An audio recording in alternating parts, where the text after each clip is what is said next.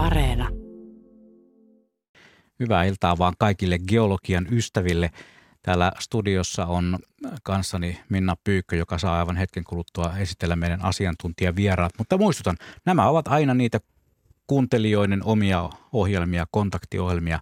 Näihin voi osallistua vaikkapa soittamalla nyt saman tien numeroon 0203 17600. Ja tosiaan pari tuntinen puhutaan geologiasta, kaikesta mitä siihen saamme kytkettyä tänä iltana ja ehkä vähän jotain sivuosumiakin. Ans katto, mitä tuleman pitää. Pinna. Niin, tähän sanaan geologia kätkeytyykin aika paljon ainakin tänä iltana, koska tosiaan me voidaan puhua siitä, että mikä on Suomen kallioiden tarina, mitä rantakivet kertoo, minkälaisia merkkejä jääkaudesta edelleen täällä Suomen luonnossa näkyy, mikä kaikki Suomen maaperässä ja kallioissa on ainutlaatuista. Muun muassa tällaisia, ja että onko Suomessa fossiileja, siitäkin ja monesta muusta. Eli soittakaa tänne ja kysykää maasta, kivistä, kallioista, niiden historiasta, pohjavedestä voi myöskin kysyä. Tai sitten voi kertoa omista hienoista kokemuksista tai havainnoista. Ja täällä paikalla tosiaan onneksi me emme ole vastaamassa Juha sun kanssa, vaan paikalla on siis kaksi geologia, yliintendentti Arto Luttinen ja ympäristögeologian emeritusprofessori Veli-Pekka Salonen. Ja jos te kerrotte teidän kentistä, niin oliko se nyt tarkasti jaettuna niin, että Arto sun, sun asiantuntemusta on tulivuoret, meteoriitit ja yleensä se maailman syntymästä niin kuin johonkin suunnilleen jääkauteen ja sitten Veli-Pekka, sinä sitten taas jääkaudesta eteenpäin niin kuin on, on sun kenttää. Ja sitten tietenkin molemmat vastaa mole, kaikenlaisiin. No joo, iltaa vaan kaikille. Kyllä se suurin piirtein noin menee. Joo, iltaa. Kiitos. Mukava olla taas mukana tässä geologisen luonnon illassa – Mun äh, alaani on tosiaankin jääkauden aikaiset ja sen jälkeiset tapa, tapahtumat ja kaikenlaiset erity, erikoisuudet, mitä tässä maan pinnalla on havaittavissa Suomenkin maassa. Mä muistan veli-Pekka, kun mä oon joskus sua jututtanut jääkauden merkeistä ja sitten kun mä aloin kysellä sitä, että missä niin kuin jääkautta voi edelleen nähdä ja sitten sanoit, että, mut, että se on niin kuin kaikkialla. Se näkyy kaikkialla täällä meidän luonnossa. Juurikin niin, sitä ei voi olla näkemättä. Esimerkiksi se näkyy järvissä. Se näkyy järvissä ja vaikka tässä Pasilan kallioissa ja, ja tässä Helsinki, Helsingissäkin on todella monipuolinen geologinen luonto ja siellä jää erityyppisiä jääkauden merkkejä. Se on, se on siitä tavallaan katseen kohdistamisesta kiinni. Nyt niin geologisessa mielessä niin viime jääkauden päättymisestä on silmänräpäys kulunut aikaa, eli se on niin kuin hyvin äskettäinen tapahtuma ja nyt tässä ajassa, kun jäät on lähtenyt, niin tänne on hyvin tämmöinen hento kasvillisuuden ja oikeastaan eläimistön tämmöinen ohut peite tullut, niin kuin, tosiaan heti, tämän, heti siinä sammalen alla ja usein jopa ihan paljasti näkyvissä nämä jääkauden jäljet. Niin Arto Luttinen, sä oot puhunut jossakin esitelmässä, jota mä kuuntelin tuossa etukäteen, niin puhuit myös siitä, että, että helposti ihmiset ajattelee se geologia jotenkin ihan erillistä ja kaukasta, mutta se on koko se pohja, mihin myös tämä elämä sitten rakentuu. Kyllä se on se näyttämö, missä tämä elämä kuhisee, on, on geologian näyttämö, tämä planeetta, jolla eletään, sen menneisyys ja se, se on niin kuin tämä raamiston meille, meille antaa ja sitten myös kaikki raaka-aineet, joita me käytetään, niin pohjaa oikeastaan geologisiin ilmiöihin. Niin me kaikki ollaan tavallaan niin kuin tähdistä syntyneitä Kyllä, jostain. kyllä ollaan, että kaikki me ollaan niin kuin tähtitavara, tähtipölyä ja ehkä vielä konkreettisemmin tulivuorien lapsia, että meidänkin mielellään usein toteenkin, että nämä itse kunkin hiukset, no kaikilla täällä studiossa ei hiuksia hirveästi joo, ole, mutta... no voi, eikö partaa voi laskea? Parta, joo, niin että tota, ne atomit, jotka siellä puuron kautta meihin tulee, niin ne on tulivuorista ei kovin kauankaan sitten välttämättä niin ilmoille tullut. Eli tulivuoret, jotka on lähellä mun sydäntä ja tutkimuksen ytimessä, niin on, on tämmöinen luonnon sampo, josta oikeastaan sitten planeetta tänne maan pinnalle jalostaa aineksia, josta sitten me voidaan hyötyä monin tavoin. Ja vastikään itse asiassa oli tämmöinen tulivuoren purkaus. Niin, nythän alkuvuodesta Hungatongan purkaus Tyynellämerellä niin sai, sai paljon huomiota ja, ja se on yksi esimerkki siitä, siitä puhuttiin, että se oli valtavan voimakas purkaus, niin olikin se yksittäinen tavallaan pamahdus oli hirvittäin voimakas, mutta tulivuoden purkauksena se oli kuitenkin hyvin vaatimaton tämmöinen pihahdus, mutta tota, vaikkakin meidän mielestä hyvin näyttävä. Että siinä Hungatongan tapauksessa oikeastaan äiti maa, jos näin voisi sanoa, niin vapautti hyvin hellästi niin kuin taas meille tänne ilmakehään ja vesikehään tämmöisiä hyödyllisiä materiaaleja. Hungatongan pihaus. Joo, kuulostaa hienolta. Tulivuore, tulivuoren lapset täällä geologian näyttämöllä tosiaan tänään pari tuntia seikkaillaan ihmeellisissä sfääreissä, etten sanoisi. Kaiken alku ja juuri ja aika vanhaa tavaraahan tämä geologiset esimerkiksi kalliot ovat, että puhutaan todellakin niin sanotusti vanhoista kivistä. Kyllä ja Suomihan on siitä hieno maa että ja erityinen, että täällä se vanha kallio on varsinkin etelässä joka paikassa näkyvissä ja se on tuolta muualta tulleille suuri ihmetyksen ja ihailun kohde tämä meidän kallioperämme ja siihen liittyvät kaikki rakenteet, joita täällä pystyy auto vaan pysäyttää tuonne tien varteen, niin pystyy, pystyy näkemään. Mä olisin tähän vielä täydentänyt tähän, kun puhuttiin, että miten, miten geologia on näkyvissä, niin se näkyy tämmöisenä ihan maisemana ja maiseman rytminä ja rakentamisena – rakentamisen aine, niin kuin Ahvenanmaan punaiset tiet ja täällä olevat harmaat tiet, ne johtuu siitä kiviaineksesta. Tai sitten eri maissa on erityyppistä raaka-ainetta, erilaisia kiviä käytetty vanhassa rakentamisessa ja se, se tulee niin joka paikassa se geologia näkyviin, kun sen, sen huomaa. Kyllä, että esimerkiksi tuolla saaristossa veneillessä vaikka, niin siellä tulee aina näiden vanhojen rakennusten kivijalkoja katsottua, koska niissä näkyy kahden, konkreettisesti näkyy sen lähialueen kallioperän sitten edustavia näytteitä kivikirkkojen seinissä ja navettojen kivialoista siellä. Toi on musta aika jännä ajatella just, että semmoiset, mikä tuntuu meille ihan itsestäänselviltä, vaikka nämä silokalliot niin, että kun kansainväliset geologit tulee tänne, niin ne on niin kuin ihmeissään. Onko se näin? Kyllä se, on juurikin joo, näin. Kyllä ja, ja yksi erikois on sitä, että tota, Suomen kallioperä on aika vanha kallioperä, kertoo maapallon nuoruudesta ja tämmöistä – niin kuin keskiästä, jos näin voisi sanoa. Tota, hyvin laajalla alueella tuolla muualla maailmassa niin tämmöinen vanha kallioperä on paksujen hiekka- ja kalkkikivikerrosten peitossa ja piilossa, eli sitä ei pääse ollenkaan näkemään. Niin varsinkin semmoinen tutkimus, jotka keskittyy niin tämän maapallon kehityksen alkuvaiheisiin, niin täällä Suomessa erityisen hyvin päästään niitä näitä tutkimaan. Ja samoin niin jos ajatellaan, hyvin jännittävää ajatella, että tuo Himalajan vuoristo, vaikka on tämmöinen majesteettinen suuri geologinen – ja paljon myös ilmastoon vaikuttava muodostuma, niin täällä Suomessa voidaan oikeastaan tutkia, että minkälainen se semmoisen Himalajan kaltaisen vuoriston juuret on, mitä siellä niin kuin on tapahtunut ja kuinka vuoristot syntyy.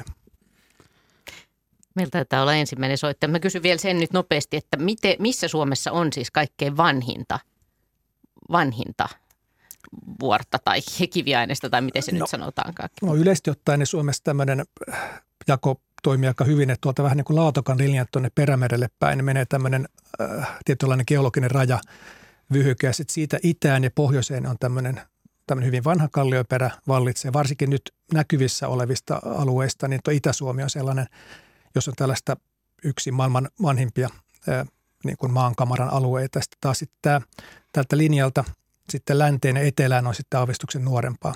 Ja kuinka vanhaa se kaikkein vanhin No Suomessa on. vanhin, Suomessa niin kuin varmasti määritetty asia on tämmöinen yksittäinen pieni mineraalikide, tämmöinen sirkonikide tuolta, tuolta, tuolta Siuruan alueelta.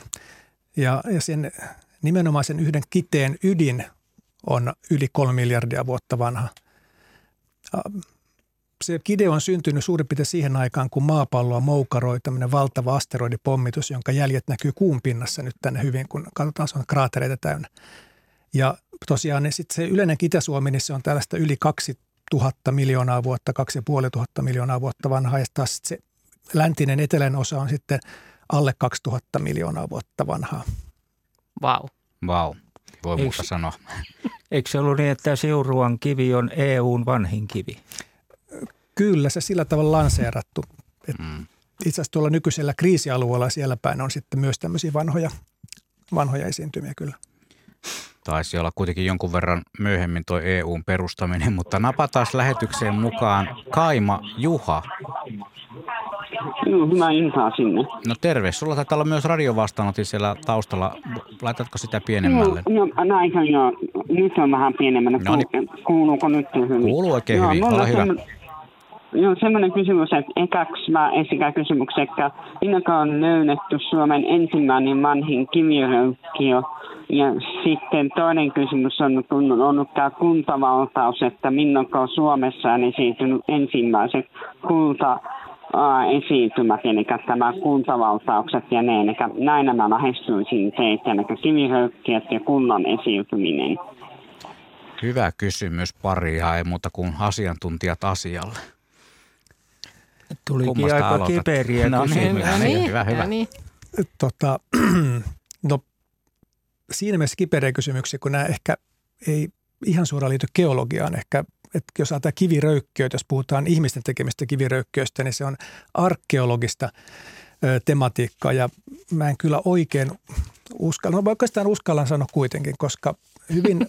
Koska, Uskalla vaan. Joo, koska tota, jos puhutaan siis ihmisten tekemistä kiviröykköistä, vaikkapa kivihaudoista ja tällaista, niin, niin kyllä aika pian on jääkauden jäitten lähdettyä alkanut ilmaantua ja kun, kun nyt sitten jääkausi kun vetäytyi, vetäytyi Suomessa pohjoiseen, niin pitkän aikaa, siinä oikeastaan useamman tuhattakin vuotta, niin eteläinen osa Suomea oli vedenpeitossa paljon. Mutta sitä mukaan, kun sitten tämä jäätikön sulavesi vetäytyi ja Itämeressä pinta laski ja maa kohosi, niin sitten näitä on ruvennut tulee, että myös etelärannikolla siellä korkealla mäen harjanteella niin on näitä tämmöisiä kiviröykköitä, mutta mihin ne ajoittuu, niin pikkusen Arkeologiset eh, röykkiöt, varmaan vanhimmat on tuolla Lahden tienoilla, jotka on lähes semmoista 10 000 vuoden ikäisiä. Mutta todellakin tämä menee hiukan meidän asiantuntemuksen ulkopuolella. Joo, mutta tämä linkki tästä löytyy, että tosiaan se Suomessa jääkausi esti niin kuin tänne tulon ennen sitä, ja mutta hyvin nopeasti kuitenkin, että 10 000 vuotta sitten on, silloin on niin kuin jääkausi vielä vallinnut tuolla pohjoisemmassa, ja tota, mutta heti ihminen on kyllä tullut tänne riistan ja kalan ja hylkeiden perässä varmasti rakentelemaan. Kultavaltaukset on myös tämmöinen vähän niin kuin kulttuurihistoria, mutta onko sulle veli-Pekka siihen? No sen verran, mulle tuli mieleen tämä Laurilan kultaryntäys silloin, 18, joka sitten käynnisti tämän Lapin, Lapin varsinaisten kultamaiden e, prospektauksen.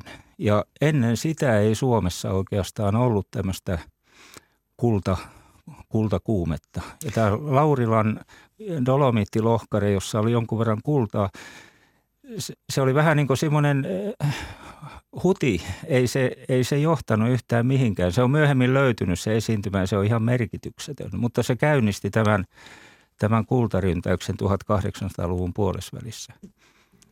Ja no. ehkä, si, ehkä se voisi pitää semmoisena varhaisimpana kultavaltauksena. No entäs sitten se kulta, kuinka vanhaa se kulta on, jota me ihmiset sieltä maan alta mielellään hamuamme? No nyt tuo on katala kysymys, koska nyt tietysti voi viisastelle sanoa, että jos puhutaan siitä, että kuinka vanhoinen se kulta-atomi on, mm. Mm-hmm. ne kulta-atomit on, on paljon vanhempia kuin maapallo. Eli ne, se kulta-aine on syntynyt muinaisten jo kuolleiden tähtien räjähtäessä ennen kuin maapallo edes eikä aurinkokunta ollut olemassa. Mutta tota, sitten jos toinen kysymys on sitä, että minkä ikäisiä ne kultahiput tai rakeet on – niin, niin ne sitten kyllä ajoittuu, vähän riippuu missä päin Suomea ollaan, niin ajoittuu juuri näihin noin 2000 miljoonaa vuotta sitten sattuneisiin tapahtumiin paljon, kun täällä oli näitä vuorionopoimutuksia, niin niiden yhteydessä monikin kulta Malmi on saanut alkunsa. Ei ihme, että on kallista materiaalia. Hämmästyttävää. Hmm. 0203 nehän ne on studion numerot. Ne valitsemalla voi päästä mukaan lähetykseen. Mirjami vastaa puhelimeen ja valitsee sitten soittajat mukaan. Ja voihan meitä lähestyä nykyaikainen radiokanava, kun olemme 0401455666 on meidän WhatsApp-numero ja sinne voi laittaa mielenkiintoisia kysymyksiä ja löytyyhän meiltä tietysti sitten tuo mm, nettisivu, kotisivu, mikä se sitten lieneekään nykyterminologialla, mutta sieltä löytyy viesti studioon lomake, jolla pääsee myös meitä lähestymään. Joten antaas palaa vaan geologisia kysymyksiä ja visaisiakin sellaisia saa laittaa tulemaan. Yle Luonnon äh, nettisivuilla on myöskin tämmöinen kysely, tunnistatko jääkauden jäljet Suomen luonnossa, tee Yle Luonnon testi, jota voi käydä, käydä tekemässä nyt täl, tällä hetkellä tai sitten sen jälkeen. Ja tosiaan näistä monista jääkauden merkeistä. Mutta miten Veli-Pekka, niin, ja, tai siis molemmillekin kysymys, että, että me tiedetään nyt tietenkin, että on ollut tämä jääkausi ja näin, mutta missä vaiheessa se on niin kuin tajuttu, että, että tämä kaikki meidän ympärillä on, kertoo siitä jäästä, joka on joskus tässä ollut Suomen päällä? Onko tämä uutta no, vai vanhaa tietoa? Ei se niin kauhean vanhaa ole. 1836 muistaakseni Louis Akassi ensimmäisen kerran rupesi pähkäilemään tuolla Juravuoristossa, että nämä siirtolohkareet, joita oli kulkeutunut kauas niiden, niiden esiintymisalueelta, että ne on tarvinnut olla jäiden kuljettamia ja niiden muinaisten jäiden, jäätiköiden, joista ei enää ole merkkiäkään jäljellä. Ja hän sitten tuli, Louis Agassi oli eläintieteilijä. Siihen aikaan oltiin laajasti kiinnostuneita luonnosta. Ja hän tuli tuli sitten upottaneeksi tämmöisen eh, drift-teorian, joka oli aikaisemmin vallalla. Vieläkin morenia sanotaan englannin kielessä driftiksi, johtuen siitä, että ajateltiin, että se on jäälautoista varisseen tavaran kerrostumaa. Mutta tuolta pohjoisesta ajautuneiden jäävuorten kuljettamasta aineksesta. Ja tämä jääkausiteoria löi suunnilleen kymmenessä vuodessa läpi, että Suomessakin ensimmäiset mannerjäätikön toimintaa kuvaavat tieteelliset artikkelit oli 1860-luvulla. Se aika nopeasti, se oli varsinainen vallankumous silloin. silloin niin kuin geologiassa aina silloin tällöin tulee tämmöisiä isoja, isoja aha-elämyksiä, että se muutti koko Se kuulostaa ehkä sieltä aika, aika niin kuin yllättävältäkin ajatukselta, niin tuommoinen tulee mieleen, että Joo, ja siinä no. vaadittiin joku luonnontutkija, joka oli siellä Alppien juurella ja näki, näki oikeasti sen maiseman, sen niin kuin näyttämön, missä tämä oli tapahtunut. Geologiassa yksi tämmöinen kun haaste on, on, on tämä, että ne monet ilmiöt on hyvin hitaita ihmisen elämään verrattuna ja niitä sitten tavallaan ei välttämättä voida silmin havaita jotain tapahtumaa, joka sitten vaaditaan, että voidaan ymmärtää – aikanaan herättänyt paljon kummastusta myös se, että kun on näitä simpukkafossiileita löydetty vuorten, korkealta vuorten huipuilta, että miten ihmeessä niin kuin merieläimet on päätynyt sinne vuoristoon. Ja mm-hmm. Tämä on askarruttanut varmasti monia monia esivanhempia. Muistaakseni Leonardo da Vinci teki siitä havaintoja Italiassa ja hänellä oli kyllä ihan, ihan oikeata päättelyä, että merenpinnan on tarvinnut olla joskus korkeammalla. Mutta eikö Suomessa näihin jääkausi, tähän liittynyt joku, joku niin kuin vedenpaisumus ja ajatus tai joku tämän tyyppinen teoria kanssa ensiksi vai miten se menikään?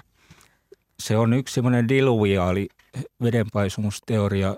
Oli monia muitakin teorioita, mutta, mutta tosiaan tämä vedenpaisumus oli yksi ja sehän sai sitten luontevan selityksen sieltä raamatun tarinoista ja se, se oli kyllä hyvin pitkään myöskin vahvasti esillä.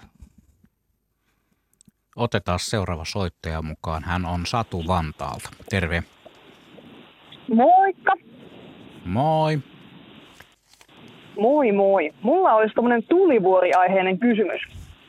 Ja tota, kuulin joskus tarinan, että Viipurin alla olisi tämmöinen kilpitulivuori ollut.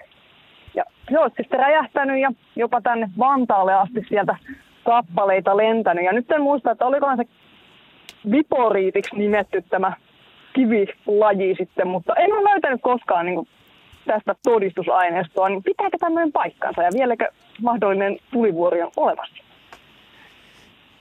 Olipa hyvä kysymys. Ihan osu mm. niin kuin suoraan maaliin. Mä tässä venyttelen tyytyväisenä. Että täällä on tyytyväisiä tulivuori mainittiin, niin Joo. täällä nousi peukut Joo, ja, tota, yes. ja, ja tietysti suomalaisena niin aina innostaa muinainen suomalainen tämmöinen tulivuoritoiminta, josta meillä onkin kyllä paljon merkkejä. Mun, kun, kun Suomi ajattelee Suomen menneistä, niin nimenomaan tämä Viipurin supertulivuori, joka tämä ei ole mikään virallinen tieteellinen termi, mutta se on ihan, ihan osuva, sitä voi käyttää, on, on ehkä niin kuin Suomen tulivuorihistorian niin kuin tämä näyttävin esimerkki ja hienoin. Eli tosiaan niin tuolla Kaakkois-Suomessa siellä niin on hyvin laaja tämmöinen rapakivigraniittialue, joka ylettyy melkein tuonne, nyt ei nyt ihan Porvooseen asti, mutta sinne hyvin laajalle ja tämä on, tämä rapakivialue tunnetaan geologiassa Viipurin rapakivibatoliittina, tämmöisenä suurena rapakiviesiintymänä. Tämä on tämmöisen hyvin suuren tulivuoren kivettynyt magmakammio. Eli se graniitti oli tosiaan noin 1650 miljoonaa vuotta sitten, niin se oli vielä tämmöistä osittain sulaa, kivisulaa, tulivuoren magmakammio. Ja, tota, ja, ja Tämä on tämmöinen hyvin kansainvälisestikin tunnettu kohde Suomessa. Sen magmakammion halkasihan on siis kertaluokkaa 150 kilometriä. Eli se on tämmöisiä sama koko luokka, jopa suurempi kuin tämä Yellowstonein kuuluisa supertulivuori. Eli, eli me Suomessa oli tämmöinen Yellowstoneakin suurempi supertulivuori kaukana menneisyydessä. Ihan hyvä, että siitä on kauan aikaa, koska jos se olisi nykyään tietysti olemassa, niin tota, olisi aika huolestuttavaa olla, koska tosiaan ihan varmasti sinne Vantaallekin asti niin on tavaraa lentänyt, kun se tulivuori on purkautunut voimakkaasti. Ja, tota, kaikki tämmöiset suuret tulivuoret niin ei välttämättä aina purkaudu valtavan suurella voimalla, mutta tota, tämä Viipurin tulivuori niin on todisteiden valossa kyllä tehnyt sillä tavalla. Ja siitä on merkkinä esimerkiksi Lappeenrannan alueella on tässä rapakivigranitin sisällä on tämmöisiä, ö, miten mä nyt sanoisin, siellä on sen tulivuoden kammion päällä olleen, sen tulivuoden magmakammion katon kappale. Eli kun, kun oikein suuri purkaus tapahtuu tulivuodessa, niin maanalainen magmakammio tyhjenee ja sinne syntyy luola. Ja silloin tämä katto saattaa romahtaa sinne luolaan ja nyt siellä tosiaan että tämä magmakammio on selvästi romahtanut menneisyydessä ja se kattokappale, joka sieltä löytyy, niin on useita kilometriä läpimitalta. Se on se valtava tämmöinen niin kuin valtava kivipaasi pudonnut sinne ja todistaa sen, että se on purkautunut aikanaan. Niin missä se oli? Multa meni ohi Lappeenrannan lähellä on no. tämmöinen Taalikkala on se alue tarkemmin ottaen. Se kivi tosiaan tunnetaan nimellä viborgiitti, niin kuin kerroitkin tuossa. Se on se rapakivigraniitin tämmöinen niin kuin tarkempi nimi. Tietyn tyyppinen rapakivigraniitti, niin sitä kutsutaan viborgiitiksi. Ja se on tosiaan tämmöinen koostumukseltaan sen kaltainen tulivuori ollut, että se on pystynyt purkautumaan hyvin voimakkaasti räjähtäen ja, ja on peittänyt varmasti aikoinaan koko, koko niin kuin Pohjolan paksujenkin tuhkapeitteiden alle. Mutta kun siitä on nyt jo yli miljardi vuotta aikaa, niin käytännössä oikeastaan ihan kaikki nämä vulkaaniset kerrostumat on jo tuhoutuneet, huuhtoutuneet tuonne maailman turuille. Että siis on jäljellä ainoastaan oikeastaan toisen kivettynyt magmakammia, rapakivigraniitti. Tiedetäänkö että kuinka nopeasti tämmöinen purkaus on tapahtunut? Onko se niin kuin kerralla tapahtunut? Kukaan ei ole tätä koskaan vielä tutkinut tässä valossa hirveän tarkasti, mutta itse asiassa juuri tällä hetkellä on, on yhtä artikkeli kirjoittamassa, joka liittyy tähän näin, että tässä tämän, tämän tulivuorisysteemin historiassa on ollut useita vaiheita ja se on ollut tämmöinen, sen aktiivinen vaihe on kestänyt siis kymmeniä miljoonia vuosia, hyvin, hyvin pitkän aikaa ja, ja tämmöisiä todennäköisesti, että suuria purkauksia on tapahtunut useampia ja sitten välissä on tapahtunut pieniä purkauksia. Tämä sama vaihe oli koko Etelä-Suomessa hyvin merkittävä tämmöinen magmaattinen vaihe. Tämmöisiä pienempiä samantyyppisiä tulivuoria on muun muassa Ahvenanmaan, se Ahvenanmaan graniitti, punainen on tämmöinen samantyyppisen tulivuoren kivettynyt magmakammio ja sitten tämmöisiä pieniä esimerkiksi ö, Upinniemen kärki on tämmöinen kanssa vanhan tulivuoren jäänne. Ja, ja sitten täältä sieltä Lappeenrannan seudulta tonne poikittain jonnekin Öö, Vaasan suuntaan suurin piirtein kulkee tämmöinen valtava repeilyvyöhyke, joka, josta kohtaa Suomi meinasi silloin haljata kahtia, mutta, mutta ei onneksi sitten kuitenkaan haljennut. Tämmöinen hyvin, tämä Viipurin rapakiven ja tulivuoden syntyvaihe. Itse asiassa oli viimeinen tämmöinen Suomen kallioperän oikeastaan merkittävä suuri kehitysvaihe, jossa tota meidän peruskalliota muokattiin. No miltä Satu kuulosti tämä hyvin kattava vastaus? Kuulosti todella hienolta ja erittäin kattavalta. Mm-hmm. Kiitoksia. Joo, kiitos soitosta tänne meidän geologia-iltaan. Ja mehän varmaan näistä tulivuorista tullaan puhumaan enemmänkin. Toi verrannollinen ikään kuin tuohon Yellowstonen supertulivuoreen, niin se oli aika, aika jännittävä vertaus. Joo. Todellakin. Mutta siis tämä Viippurin rapakivi on kuuluisa siis maailmanlaajuisesti vai niinkö? Joo, ja tämä on aika jännä, että kun suomen kielestä niin mutta mä, minä tiedän kaksi sanaa, mitkä tunnetaan niin kuin on kansainvälisesti merkittäviä, sauna ja rapakivi. Eli kun kiinalainen tai amerikkalainen geologi puhuu näistä tämän tyyppistä graniteista, niin se omalla murteellansa sanoo rapakivi, rapakivi tai miten nyt sitten sanookaan. Mm. Mutta tosiaan se, se tämä tämmöinen tämän tyyppinen tietynlainen kivilaji tavallaan keksittiin, tunnistiin Suomessa ensimmäistä kertaa ja Suomella on hyvin pitkä tutkimusperinne niin kuin näiden, näiden tyyppisten kivien ö, synnyn, synnyn tutkimuksessa. Näitä jostakin syystä, tämä on itse asiassa sinänsä hyvin niin kuin jännittävä teema, koska, koska näitä samantyyppisiä tulivuoria syntyy itse asiassa pitkin maailmaa juuri tuohon samaan aikaan ja ei tänä päivänä tiedetä, että mitä tämä tarkoittaa, mitä, mitä niin kuin maapallon kehityksessä tapahtui, koska suurin osa asioista, geologista asioista on tällaisia, jotka toistuu enemmän tai vähemmän samanlaisina läpi geologisen historian. Eli maapallo, maapallon monia prosesseja, jotka niin kuin ikään kuin eivät muutu ajan kuluessa. Että tulivuoria niin kuin tulee ja menee. Mutta sitten on tietyn silloin tällöin tällaisia tapahtumia, kehitysvaiheita, jotka on ainutkertaisia. Esimerkiksi maapallon ilmakehän muuttuminen tämmöiseksi happirikkaaksi on sellainen tietynlainen ainutkertainen muutos, joka tapahtui noin 2,5 miljardia vuotta sitten. Nykyään maapallon kehitystä hallitsee näiden kivikehän laattojen liike, niin sen, tämä mekanismi ehkä on, on tietyssä vaiheessa käynnistynyt. Ja nyt näiden Viipurin rapakiven kaltaisten graniittien synty on myös tämmöinen niin kuin tietynlainen vaihe maapallon kehityksessä, tietynlainen murrosikä tai joku, joku vaihe, jossa tota, niin jotain erityistä tapahtuu ja nyt tätä ei ole toistunut enää oikeastaan sen jälkeen vastaavassa mittakaavassa. Tämä maapallon murrosikä ja tulivuoria tulee ja menee ja näin ja vuosimiljardit. Onko teille nyt geologeina, niin onko teidän helppo hahmottaa näitä, näitä tällaisia tota, mittasuhteita ja vuosimiljardia vai meneekö, tuleeko teilläkin joskus ihan sellaisia järkyttäviä mokia tai jotenkin, että näitä on aika vaikea hahmottaa mun ehkä, mielestä. Ehkä, ehkä niiden suhteet joskus tahtoo unohtua. Ja mulla on sinänsä helppo, kun mä olen, mä olen ollut aika paljon tekemisissä semmoisten geologisten prosessien aika, ö, kanssa, jotka on oikeastaan niin historiallisen ajan tai tämmöisen ihmisen historiaan kytkettävissä, niin siinä se mittakaava pysyy paremmin, mutta nämä, nämä peruskallion ikävaiheet on kyllä semmoisia, että siinä varmaan vaaditaan vähän enemmän keskittymistä.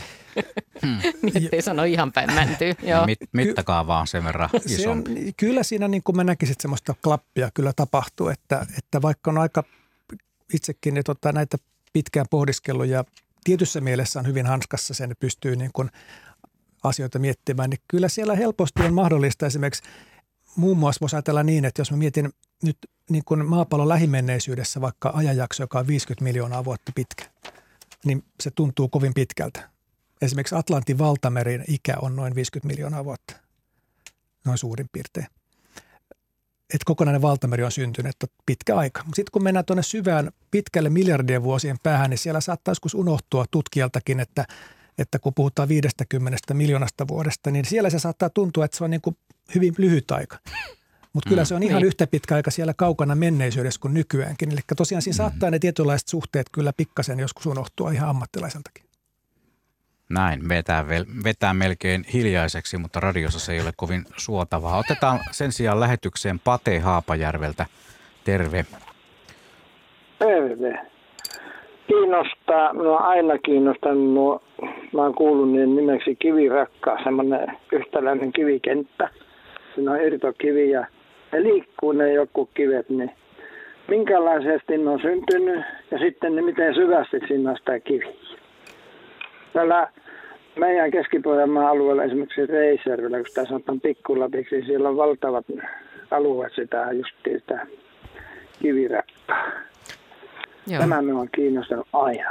No niin, kuunnellaan asiantuntijoiden vastaus. Veli-Pekka nyökkäilee täällä. Joo, mulle, mullekin on tuttuja nämä Keski-Pohjanmaan niiden jo, joki, jokilaaksojen välisten metsien kivikot ja siellä on tosiaan usein tämmöisiä isoja rakkamaisia ki, kivikenttiä tai peltoja ja mulla on ainakin itsellä se käsitys, että niistä iso osa liittyy tähän Litorinaameren korkeimpaan rantaan, joka oli siellä, siellä päin noin 100 metrin, 105 metrin korkeudessa nykyisestä merenpinnasta.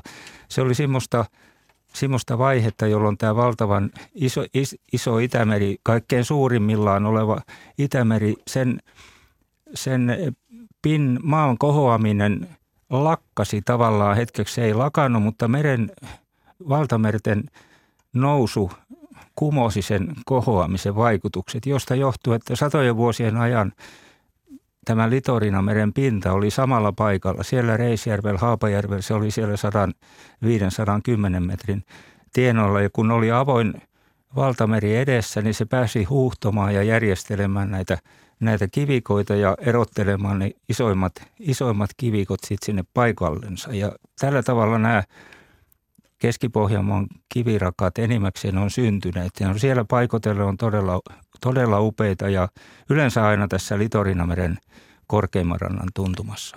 Niin, eli nyt puhutaan tästä jääkauden jälkeistä ajasta ja miten mä en muista tarkemmin, että milloin Litorinameren vaihe se oli 9000 vuotta sitten suunnilleen, kun tämä tapahtui. Eli ne niin kuin kertoo vanhasta Valtameren rannasta. Vanhasta Valtameren rannasta, joka oli poikkeuksellisesti Suomessa satoja vuosia samalla tasolla. Noin.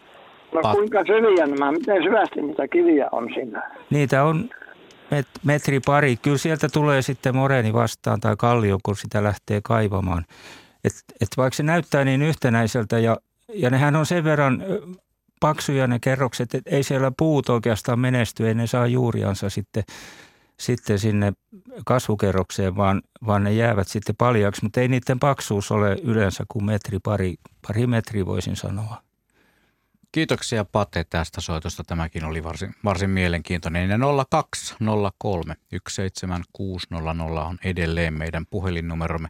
Kun tuossa äsken tulivuorista puhuttiin, niin täällä on muutamia kyselyjä tullut ikään kuin tuohon laavaan vedoten, laavaa sivuten. Sitä joku kysyy, että jos – kun me harrastetaan paljon Suomessa maalämpöä, niin joku kysyy, että kuinka syvälle voisi, pitäisi porata, että sieltä putkesta alkaisi tulla laavaa? Tuo oli oikein hyvä kysymys tälle pedagogisessa mielessä. Eli tota, periaatteessa, jos huonosti valitsee kohdan, niin saa porata tuonne maapallon keskelle asti, eikä laavaa tahdo tulla vastaan. tota, eli kun, kun maapallo on oikeastaan, jos lähdetään tästä suoraan alaspäin sukeltamaan, niin maapallo on kiinteätä kiveä. Kunnes sitten tuolla ytimen, ytimelle, ytimen luokse tullaan 3000 kilometriin, niin sit siellä on sulaa rautaa sitten tulee ensimmäisenä vastaan oikeastaan sitten. Ja tulivuodia kun miettii, niin se hyvin niin kuin keskeinen ajatus on siinä, että kun, kun tulivuoret siis vaatii syntyäkseen sulaa kiveä – ja maapallo on periaatteessa läpikotaisin kiinteä oikeastaan, niin missä sitä sulaa sitten syntyy? Niin, niin siellä, missä sulaa syntyy, siellä on tulivuori ja ne, ne kaksi vyöhykettä, missä tätä kive, sulaa kiveä syntyy, niin on, on näitä näin maanpinnan laattojen saumakohtia. Eli siellä, missä kaksi tällaista maanpinnan laattaa törmää toisinsa, niin niissä olosuhteissa syntyy sulaa kiveä tulivuoria. Ja tämä on juuri se selitys, minkä takia Tyynemeren ympärillä on näitä tulivuoria valtavasti, koska siellä ne törmäys kaikkialla Tyynimeri rajautuu tämmöisiin törmäysvyöhykkeisiin. Ja sitten taas toisaalta alue, missä kaksi tämmöistä laattaa repeää toistansa irti, kuten vaikka Islannissa, niin, niin sitten siellä syntyy tämmöistä kivisulaa. Eli tosiaan, jos lähtee ihan sokkona tuosta Suomessa vaikka poraamaan, niin ei sieltä laavaa tule. Saa porata ihan rauhassa vaikka kuinka Joo, syvän. kyllä. Ei taida löytyä niin pitkiä porateriäkään. Tota, Matti Mikkelistä kysyy myös vähän tähän samaan asiaan liittyen kysymyksen, että milloin tajuttiin se, että Lappajärvi ei olekaan tulivuorijärvi, vaan ihan jotain muuta? Siellähän oli aika... tulivuori rockkin tapahtuma. Joo, ja Pitäisikö senkin nimi muuttaa? Kyllä, ja minäkin muistan lapsena, meillä oli valittujen palojen tämmöinen maailmankartasto, ja siellä oli kuva Lappajärvestä, jossa luki, että tulivuorijärvi. Mm. Ja muistan sitä lapsena ihmetelleen. Ja tota, nyt itse asiassa Veli-Pekka saat muista tarkemmin, mutta mun tässä, tässä nykyisessä tehtävässä mun edelsi tämmöinen kivitohtori Martti Lehtinen, hmm. joka väitöskirjassansa oikeastaan sitten sen varsinaisesti osoitti, osoitti tämän tämmöisen asteroiditörmäys alkuperän ja kai se 70-luvulle 70-luvun 73 tai jotain. Jotain, sen, jotain joo. joo, joo että sitä luokkaa se on, että milloin tämä, milloin tota, Siinä oli toki sitten siinä 70-luvun, 60-luvun vaihteessa oli nimenomaan näitä havaintoja, mitkä alkoi niin kuin jo tässä tutkijapiirissä antaa osviittaa. Mutta sitten Marttilisen väitöskirja tosiaan sitten kokosi niin kuin yhteen nämä havainnot ja siitä lähtien sitten näin, näin on ajateltu ja se on ihan nykypäivänä selvä asia. Mutta ei se mikään ihme ole tosiaan, että asteroiditörmäyksessä, kun kovaa vauhtia tuolta iso kivi mäjähtää, niin se törmäyksen energia sulattaa sitten kalliota ja synnyttää tämmöistä kutsutaan impaktilaavaksi tällaista sulaa-ainetta, joka näyttää hyvin paljon niin kuin normaalilta laavakiveltä.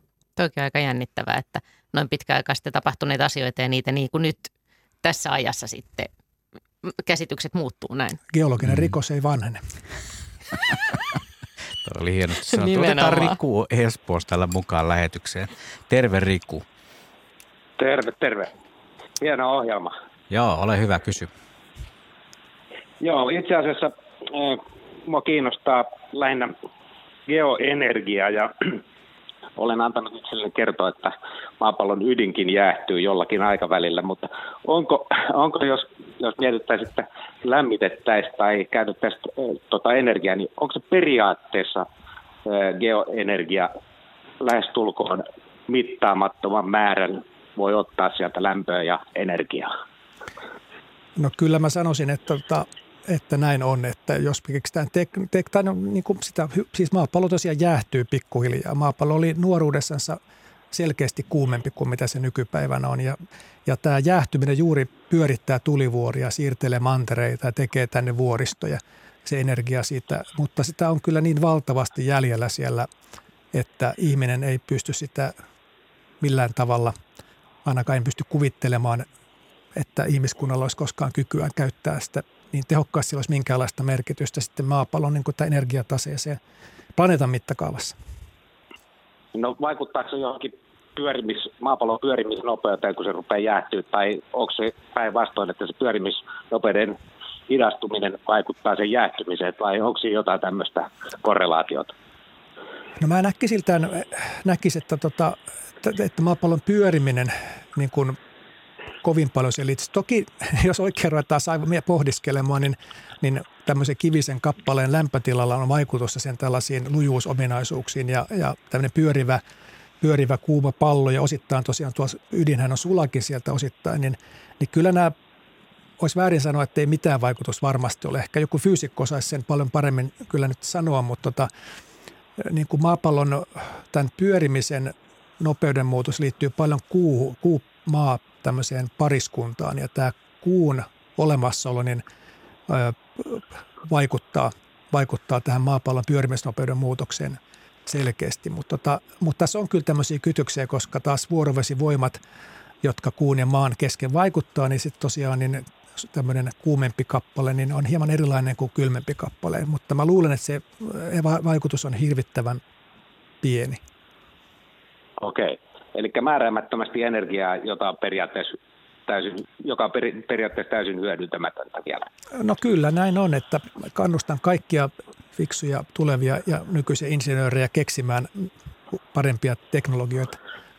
Veli-Pekka, joo. joo. No täydentäisin sen verran, että kyllä geotermistä ihan tätä maan eh, sisällä radioaktiivisesti syntyvää lämpöä myöskin hyödynnetään. Esimerkiksi Islanti saa sieltä suurimman osan energiastaan silloin, kun on kuumia lähteitä tai jos tehdään lämpökaivoja hyvin syvälle, niin siinä, siinä sitten päästään tähän geotermiseen lämpöön myöskin On, käsiksi. on joo, kyllä, totta, totta. Että kyllä sitä niin kuin hyödynnetään, hyödynnetään kyllä, mutta tota, siinä olisi varmaan vielä Siinä on vielä mahdollisuuksia, mahdollisuuksia vaikka mi- niin. miten paljon, kyllä. Kiitoksia Riku soitosta ja meille mahtuu vielä soittoja paljon, muutama ainakin, tai yksi ainakin tuota ennen merisäätä ja sitten me kello 19 uutisten ja urheiluradion jälkeen jatkamme vielä toisen puolikkaan tämän jännittävän aiheen parissa. Mites Veli-Pekka, kun puhuttiin tästä jääkaudesta, viimeisestä jääkaudesta joka, ja se jää, joka on ollut tässä päällä, niin onko nyt niin, että me tiedetään tai en minä tiedä, mutta että, että yleisesti tiedetään niin kuin tosi hyvin jo se, että miten se jää on liikkunut ja missä se on ollut milloinkin ja kuinka paksu se on ollut tässä Suomen päällä. Onko se kaikki niin kauhean selvää?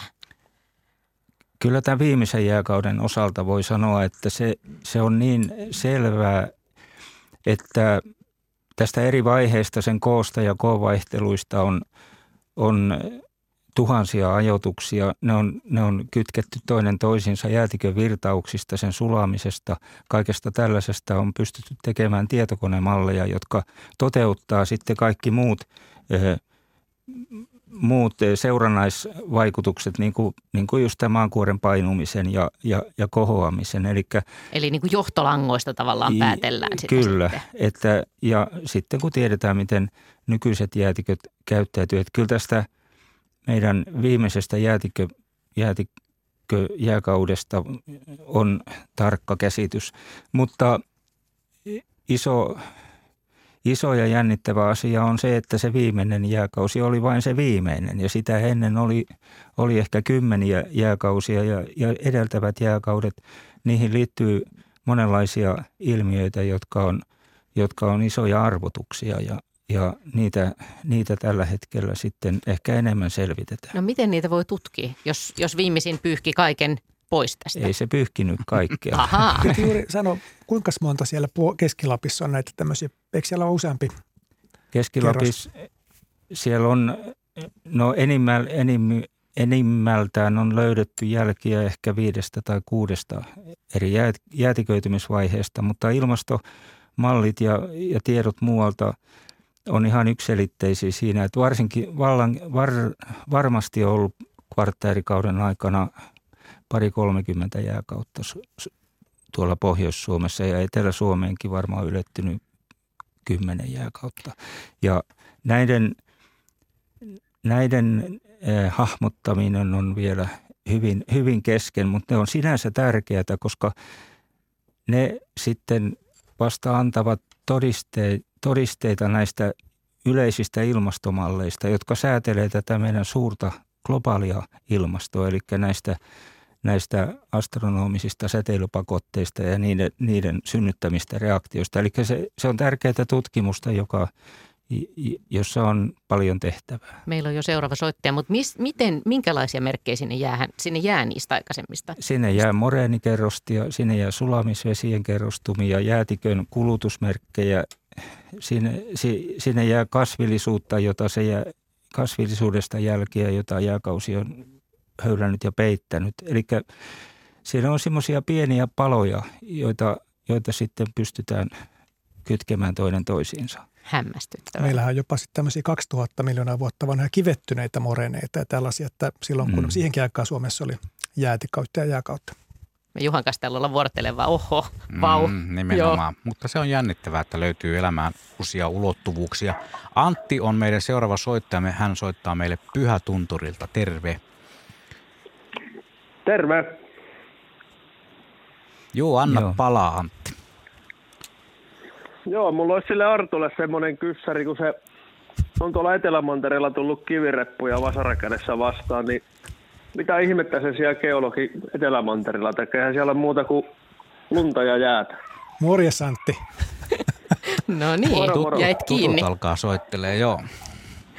Mulle tuli vähän sen ennakkoaavistus, sanoi, tota, no tuolla Etelä-Mantereella, niin kuin monet tietää, niin siellä on paljon jäätä.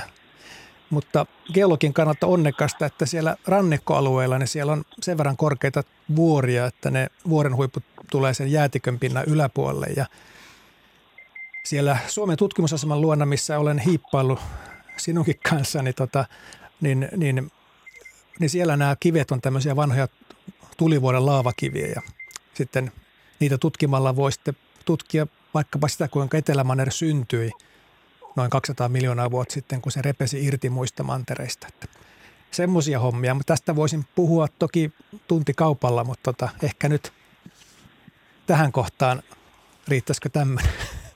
Meillä on merisäähän aikaa kolme minuuttia, mutta oliko tota Antilla vielä jotakin jatkoa? Niin, voin kyllä keksiä täsmälleen jotain, nyt tarinaa riittää. Niin sä olit itse asiassa Arto, oot menossa sinne jossain vai suudestaankin, eikö niin, että teillä on projektit joo, no, kesken? Kyllä joo, että oli tämmöinen korona pääsi haittaamaan, että oli tarkoitus olla nyt tämä viime vuodenvaihde siellä Aboalla tutkimassa niitä Abo-asemalla tutkimassa alueen laavakiviä vielä entistä tarkemmin, mutta sitten tota, vähän ennen lentokentälle lähtöä suurin piirtein tuli sitten Omikron ja torppas homman ja nyt sitten toivotaan, että voitaisiin tulevana kaudella sitten mennä sinne tekemään niitä tutkimuksia. Kiitoksia vaan Antille kysymyksestä. Ja tuosta kun jääkausista puhuttiin tosi paljon äsken, niin eräs kuuntelija kysyi jääkausiin olennaisesti liittyvästä hiiden kirnusta. Häntä askarruttaa se, että kuinka nopeasti hiiden kirnu muodostuu. Tietysti voisi kertoa nopeasti myös, että miten se muodostuu. Meillä on pari minuuttia aikaa. Hiiden, hiiden kirnut liittyy tämmöisiin voimakkaisiin sulamisvesi kanaviin. Ja nämä sulamisvesikanavissa saattaa mennä keväisin suunnilleen Kymijoen verran vettä. Että ne, on, ne on hirveitä vesimääriä ja sitten ne liittyy tämmöisiin putouksiin. No me tiedetään, että tämmöiset sulamisvesikanavat ovat aktiivisia suunnilleen 30-50 vuotta. Ne on siinä jään reunassa ja jään reunan tuntumassa, mutta suhteellisen läheltä sieltä ne sitten alkavat ja kun jäätikkö vetäytyy, niin jää, sitten tätä, enää tätä koskea, joka sen hiidenkirnun on mahdollistanut, ei enää ole. Eli sanoisin, että muutama kymmenen vuotta on semmoisen muodostumisen ikä. Mm, Suhteellisen nopeasti, niin. niin. kyllä. Tarvitseeko se viiden, hiidenkirnun muodostuminen aina jonkun kiven tai jonkun muun, joka siellä pyörii? Nimenomaan. Hioman. Isoja, isoja kiviä siinä kulkee, kolisee siinä virrassa mukana ja ne sen sitten sorvaavat sen kirnun. Onko hiidenkirnuja paljon maailmalla tai miten? Ei, ne on vielä harvinaisempia kuin silokalliot ja muut, koska harjutkin ovat semmoisia, että ei ole harjuja oikeastaan kuin Suomessa ja Kanadassa. Tuossa puhuttiin jo vähän niistä jääkauden merkeistä ennen merisäätä, niin mä muistan Veli-Pekka, kun me ollaan sun kanssa tehty Vuosaaren rannassa Helsingissä, me katsottiin sitä silokalliota siellä, mikä on siellä uimarannalla ja se oli mulle jotenkin ihan hämmästyttävä tai ihmeellinen kokemus, kun, että miten siitä kalliosta voi edelleen nähdä sen, että miten se jää on kulkenut siitä päältä. Et, et tänä päivänä, kun sä näytit mulle, niin tänä päivänä mä voin katsoa siitä ja, ja nähdä, että, että tästä se on mennyt näin päin. Kerro mm. vähän, että mistä, se, mistä sen näki? Joo, sen, se Vuosaaren siinä Aurinkolahden rannassa oleva Silokallio, muistan kun siellä oltiin. Se, se oli sellainen paikka, missä me käytiin opiskelijoidenkin kanssa monasti, ehkä vieläkin käyvät. Ja se Silokallio on sillä tavalla hieno vielä, että siellä näkyy tämä Helsingin seudun vähän niin kuin jäätikköhistoriaakin, koska siellä on kaksi jäätikön liikevaihetta. Siellä on se sellainen, sellainen viimeinen tämmöisen jäykän jään höyläävä jälki näkyvissä, joka on tämmöistä karkeita suoraviivasta menoa, kun se jäätikön pohja oli, oli kovassa jäässä ja paljon aineesta siihen jäätyneenä. Ja sitten on semmoinen vanhempi liikkeen suunta eri suunnasta, joka oli semmoisen plastisen jään, semmoista kovassa paineessa puristunutta sellaista, sellaista plastista jäätä ja sen, sen synnyttämiä merkkejä, ki, kiiltäviä pyöristyneitä jälkiä. Ja tämä kallio on tosiaan jättänyt ihan, ihan sitten itsestänsä niin selvät merkit siitä, mitä se on kokenut. Ja sillä tavalla tämä alusta kaikkialla heijastaa jotenkin, jotenkin sitä geologista vaikutusta, joka – joka eri prosesseilla siihen on ollut. Mutta tämä, nämä jääkauden merkit, ne on kyllä oikein, oikein selkeitä ja, ja semmoisia hauskoja havaita. Semmoinen, mikä monesti voi olla ihan kiinnostava ajatusleikkiä geologille ja ehkä kansalaisille muillekin on, kun yrittää hahmottaa näitä paitsi ajallisia mittakaavoja, niin myös tämmöisiä ihan fyysisiä mittakaavoja, että, että osa näistä vaikka jääkauden jälkeen – synnyn niin kuin ihmeestä, niin on hieman ymmärrettävämpi, kun rupeaa miettimään, että kuinka paksu se jäämassa tuossa oli, että meillä tuossa ylhäällä kun on pilviä, niin ne pilvet on usein jossakin muutamassa sadassa metrissä kun taas sitten tämän jäätikkömaksimin aikana, niin tämä Etelä-Suomessakin jäätikön paksuus on ihan toista luokkaa. Paljon mm. se, onko se kuinka monta kilometriä? Ehkä paria kilometriä. Niin, jos mietitään, että Joo. pari kilometriä tuonne ylöspäin, niin lentokonekin näyttää aika pieneltä, että siihen mm. suhteutettuna niin harjutkin aika pieniä tämmöisiä hiekkamuodostumia, kun pistää tämän jäätikkömassan koon mukaan ottaa huomioon. Joo, se on hämmästyttävä ajatus tuo kilometrit ja, sit, ja sitten tämä tosiaan, että siitä, että siitä voi edelleen lukea sen Joo. liikkeen, joka on tapahtunut joskus silloin aikana. Si- jos puhutaan tämmöisestä tutkimuksen historiasta, niin 1858 Niels Nudensöld, tämän A.E. Nudensöldin setä, oli ensim, teki ensimmäisen uurekartan Suomesta. Hän jo näitä hän ei uskonut jääkauteen eikä pitänyt niitä jääkauden merkkinä, mutta tajus sen, että ne, ne on joku voima piirtänyt kallioihin. Olemme kaikki tähtipölyä, sen opin tuossa ensimmäisen tunnin alussa. Ja vanhene, eikö se niin, se oli se joo, toinen? mä avaan mikrofonikanavan myös teille, niin kuulette, kuinka tämä homma etenee. Juha Plumberi, Minna Pyykkö, yhtiön puolesta tiiminä täällä ja Minna voit esitellä meillä tässä meidän vieraat, asiantuntijavieraat vielä uudelleen. Eli paikalla geologit yli intendentti Arto Luttinen ja ympäristögeologian emeritusprofessori Veli-Pekka Salonen. Ja tosiaan tällä, tällä tunnilla voi kysellä edelleen jääkauden merkeistä luonnossa, kivistä, meteoriiteista, tulivuorista, pohjavesistä, mitä, mitä kaikkea vielä. Onko fossiileja katsotaan mitä kaikkea ehditään. Aika paljon ollaan jo ehditty. Aika paljon, mutta meillä on vielä 54 pientä minuuttia käytössämme. Timo on meidän seuraava soittaja Siilinjärveltä. Terve. Terve, terve. No, minkäs? varmaan minun kysymystäni. Odota. Eh, tuota, tuota, ensinnän ensin äh, alkuperäistä kysymystä poiketen mä kysyn ensin, niin onko se Viipurin pana, pamaus se tulivuoren purkkaus, mistä puhutaan? On sanonta kuin Viipurin pamaus. Onko se jotain muuta kuin geologia liittyä? No kyllä se taitaa liittyä muuhun tämä Viipurin pamaus, mutta täytyy todeta, että leikkisesti olen kirjoittanut sellaista artikkelia tästä Viipurin tulivuoren purkauksesta ja se artikkelin nimeksi olin laittanut Viipurin pamaus. Mutta tosiaan kyllä Viipurin pamaus liittyy kyllä tähän vähän myöhäisempään historian, historiaan sitten. Joo, mutta varsinainen kysymys on tämä, että kun, kun etelänapa, magneettinapa pysyy paikalla, niin miksi pohjoinen magneettinen napa liikkuu? Mm-hmm.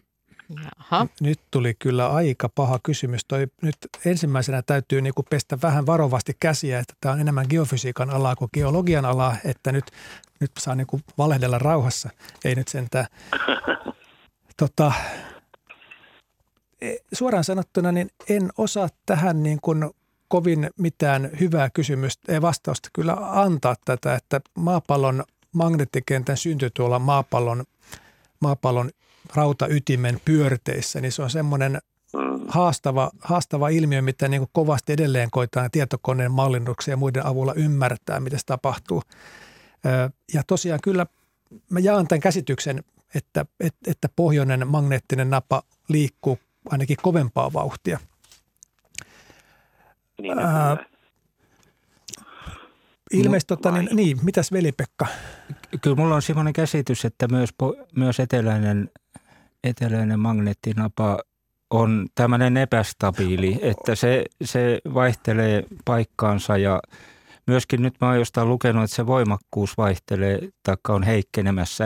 Eli sitä ei varmaan vaan ole niin paljon tutkittu. Ehkä sillä ei ole ollut sellaista merkitystä sitten historiallisesti, kun on, on pohjoisella, pohjoisella magneettisella navalla – Nämä on, en joo. mä näkisi, että olisi mitään, mitään syytä, miksei, miksei se samalla tavalla joo, olisi pysty, epästabiili. Joo, mäkään en pysty kuvittelemaan mitään tavallaan tällaista muuta kuin jonkun satunnaisen, että nimenomaan, että kun meillä on tuolla syvällä siellä nestemäisessä rautaytimessä on näitä virtauksia, jotka synnyttää sitten magneettikentän, niin ne ei välttämättä ole täysin tasalaatuisia sitten ajan oloon ja tämmöisessä niin kuin ihmis, ihmiselämän tavallaan mittakaavassa, mitä me havaitaan, kun nyt puhutaan, puhutaan näistä napaliikkeistä, mistä nyt tässä puhutaan, niin, niin, niin tota, tämmöistä vaihtelua voi tulla sitten ihan, että toisessa saattaa liike olla aika jo on ehkä erilaista, kun se ei, se ei ole mitenkään symmetristä, vaikka meillä koulukirjoissa näytetään, että on maapallo, siellä on tämmöinen sauvamagneetti, on niin kuin asetettuna siihen kauniisti, niin tämä todellisuus on paljon monimutkaisempi. Eli se magneettikentän synty on, on kuitenkin ihan erilainen verrattuna tällaiseen kaupasta ostettavaan magneettiin sitten. Ja, ja näin siihen sitten voi liittyä erilaista huojuntaa ja nimenomaan tässä on muutenkin ollut hyvin paljon ajankohtaista tutkimusta, missä on, on muun muassa tämän magneettikentän ihan voimakkuuden heikkeneminen myös sitten pohjoisessa käsittääkseni havaittu. Ja, ja maapallon magneettikenttä on niin kuin pidemmällä aikajänteellä ollut hyvin dynaaminen. Meillä on pohjoinen ja etelänappa vaihtaneet paikkaa useita, useita kertoja maapallon kehityksen aikana ja, ja tosiaan sitten, nämä, sitten myös tämä sitten itse sijaintisten huojuu siellä hyvinkin laajalla alueella pohjoisessa etelässä pitkinä aikajaksoina. Mutta en kyllä nyt mitään tämän niin kuin syvempää vastausta osaa tota, niin kertoa mahdollisiin näihin eroihin, erojen syihin sitten.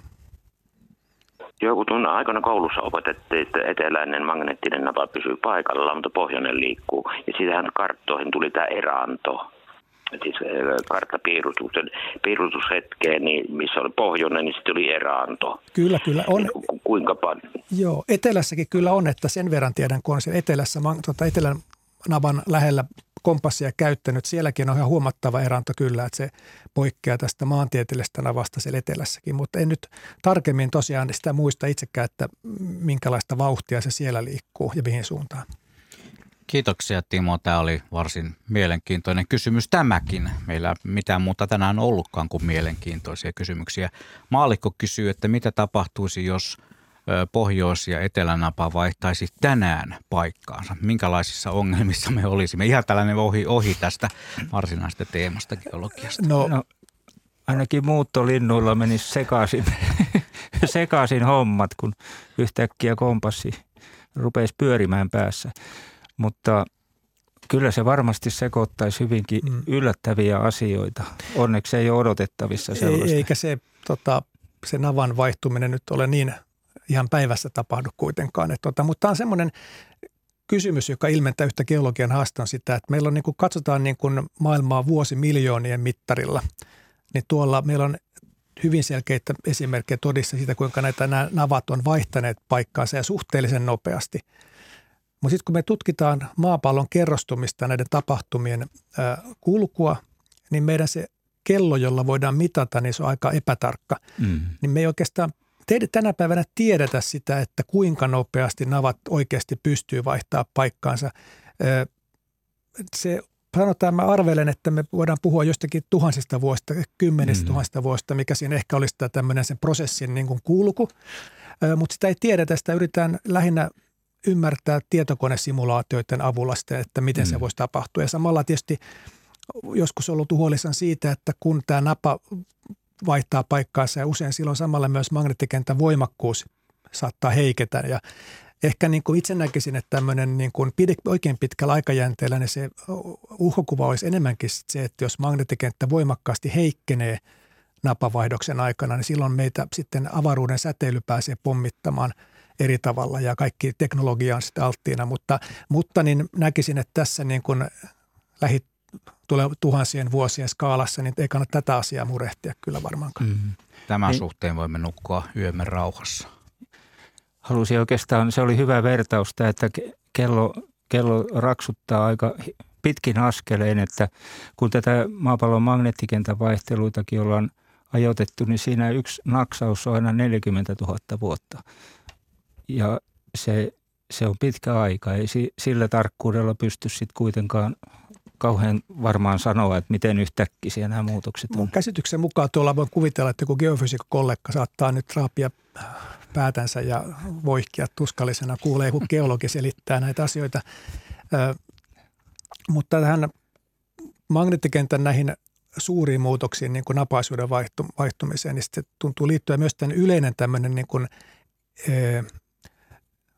mikä nyt sanoisi tämmöinen siis labiili, epästabiili, että se magneettikenttä niin kuin monella tavalla niin kuin horjuu ja huojuu ja sykkii siinä, ja mikä tekee myös sen tutkimisen aika vaikeaksi, että se ei ole tämmöinen mekaaninen laite tai joku magneetti, joka vaan pyörähtää, vaan siellä tämmöinen, ehkä voi kuvitella, että meillä hämmennetään jotain keittoa, jos vaihdetaan suuntaa, niin se suunnan vaihdos ei ole mikään, se ei tapahdu niin kuin näpsäyksellä, vaan siellä tapahtuu kaikenlaisia kiertoliikkeitä ja omituisia virtauksia silloin. Mm. Ehkä tässä on vähän antaa mielikuva, miten monimutkainen tilanne sekin sitten on. Nousee sattumia pintaan. Kyllä.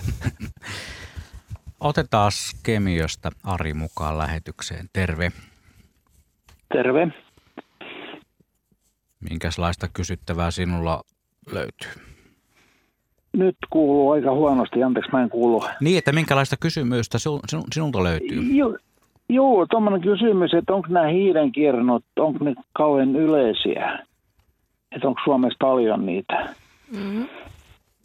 Meidän niin. aihetta vähän sivuttiinkin jo tuossa aiemmin, mutta palataan Mutta taas. Niin, kuinka paljon niitä on Suomessa? Niitä on,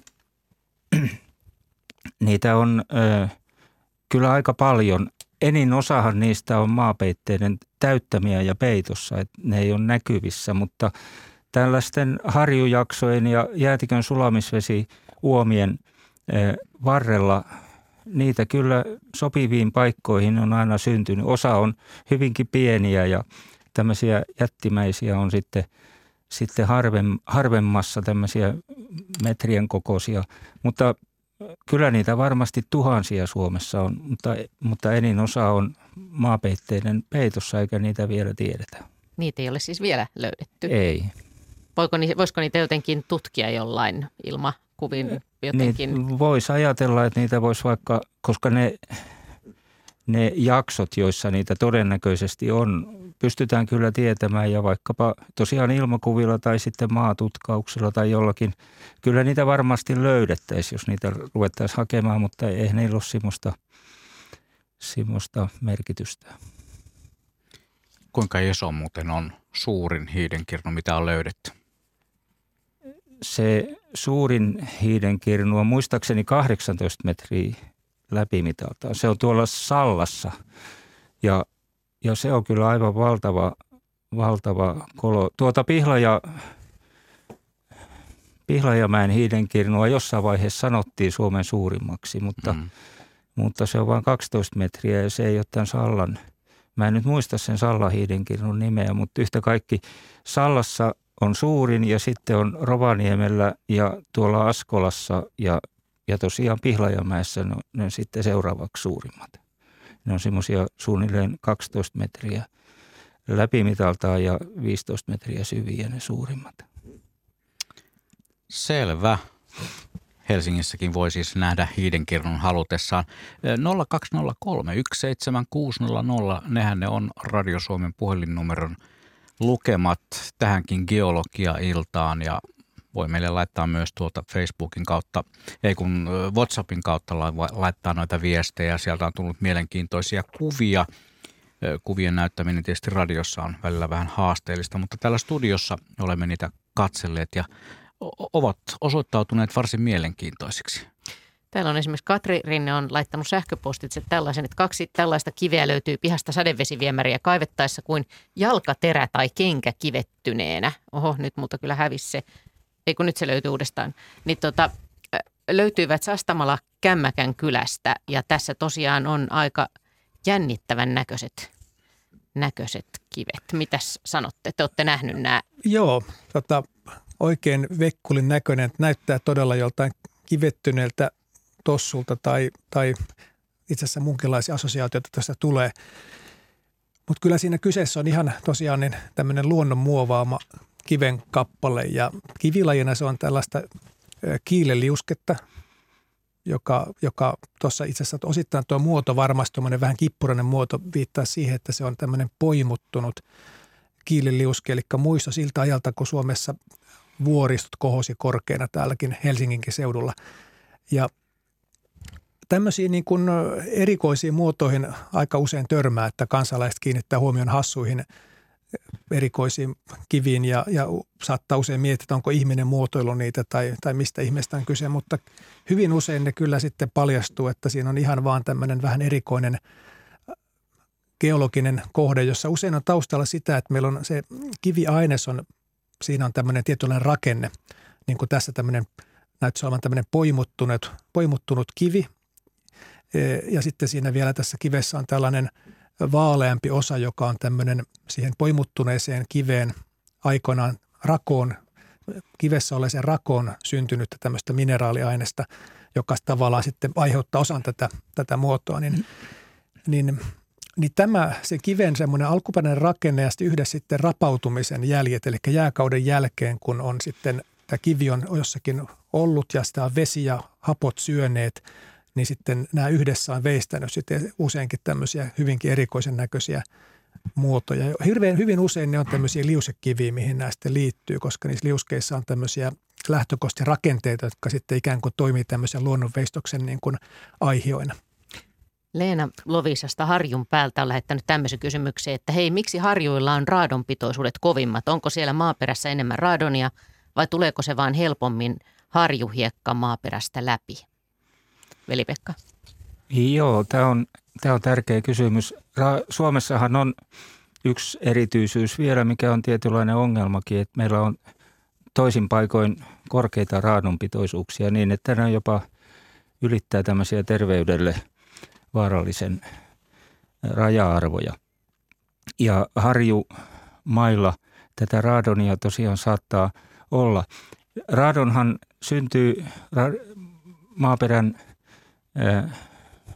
tai siis kallioperän mineraalien radioaktiivisen hajoamisen ketjussa, kun radium-niminen mineraali tai radium-niminen alkuaine hajoaa ö, ö, sitten edelleen tytärisotopeikseen, silloin syntyy radonia, joka on kaasu. Tämä radio, radiumpitoisuus on korkeimmillaan tämmöisissä graniittisissa kivissä. Ja radiumia on, on kaikkialla, mutta tämä kaasu pääsee sitten vapaasti tämmöisessä huokosessa maaperässä, niin kuin just harjusorassa liikkumaan. Ja esimerkiksi sellainen tilanne, että meillä on hyvään paikkaan harjulle perustettu talo ja tulee talvi ja lumi ja maa jäätyy ympärillä ja siinä talossa on rossipohja ja siellä poltetaan, poltetaan uunissa – tulta ja se vetää sieltä maasta sitten korvausilmaa. Ja siinä saattaa olla hyvinkin korkeita radiumpitoisuuksia sen vuoksi, että se radium liikkuu siellä hyvin. Et sen ei tarvi välttämättä osoittaa sitä, että siinä on poikkeuksellisen kovat radiumpitoisuudet siinä, siinä kallioperässä tai siinä kiviaineksessa. Tämä maan ilmajohtavuus on tässä se tärkeä asia. Meillä on seuraava soittaja, mutta Asko hautaa meidän tuottaja laittoi tämän sähköpostilinkkinä tänne, että Sallassa ne on Aholan vaaran hiiden kirnut ja Soikean kirnu halkaisia 15,5 metriä, syvyys 13 metriä. Just sitä mä tarkoitin. Sitä se on, tar- joo. joo, Juomapata on sen isoimman nimi. Ja se on siellä Aholla vaaralla tosiaan. Selvä. Mehän napataan nyt tähän lähetykseen mukaan seuraava soittajamme. Ja hän on Arja Riihimäeltä. Terve. No terve. Ole hyvä, Mulla kysy. Sellaisia, kiitoksia. Mulla on kaksi kysymystä. Eli tuota, ensimmäinen, olin töissä Hyvinkäällä ja siellä puhuttiin aina tulivuoren jäänteistä. Mä en tiedä siitä sen enempää, mutta tuli vain tuossa mieleen, että kun näistä tuosta, onko se nyt Viipurin tulivuoresta puhuttiin, niin onko se semmoinen kaukolähetys vai onko siellä ollut oma oma tulivuorensa. Eli tota, se olisi kysymys numero yksi. Ja sitten toinen on se, että Etelä-Suomessa on tuota, idästä tuonne Valkeakoskelle asti semmoinen graniittivyöhyke, että mikä se on tässä Etelä-Suomessa. Niin tuota, nämä on kaksi, mikä kiinnostaisi niin saada, saada tietää. Joo, tämä Hyvinkään tulivuori, niin oletan, olen lähes varma, että siinä puhutaan tällaista hy, tietystä, tietystä tota, aika veikeästäkin alueesta. Eli Hyvinkäältä länteen, nyt tuli muistikatko, siinä on tämmöinen ratsastusopisto, tai mikä sen nimi on? Hyvinkään. Siinä on Hyvinkään AB sieltä, kun lähdetään tota länteenpäin. Niin no eni, joka tapauksessa paikallisesti ehkä tietää tämän ratsastusopiston, niin siinä on tosiaan tällainen tämmöisen aika pienen tulivuoren kivettynyt magmakammio.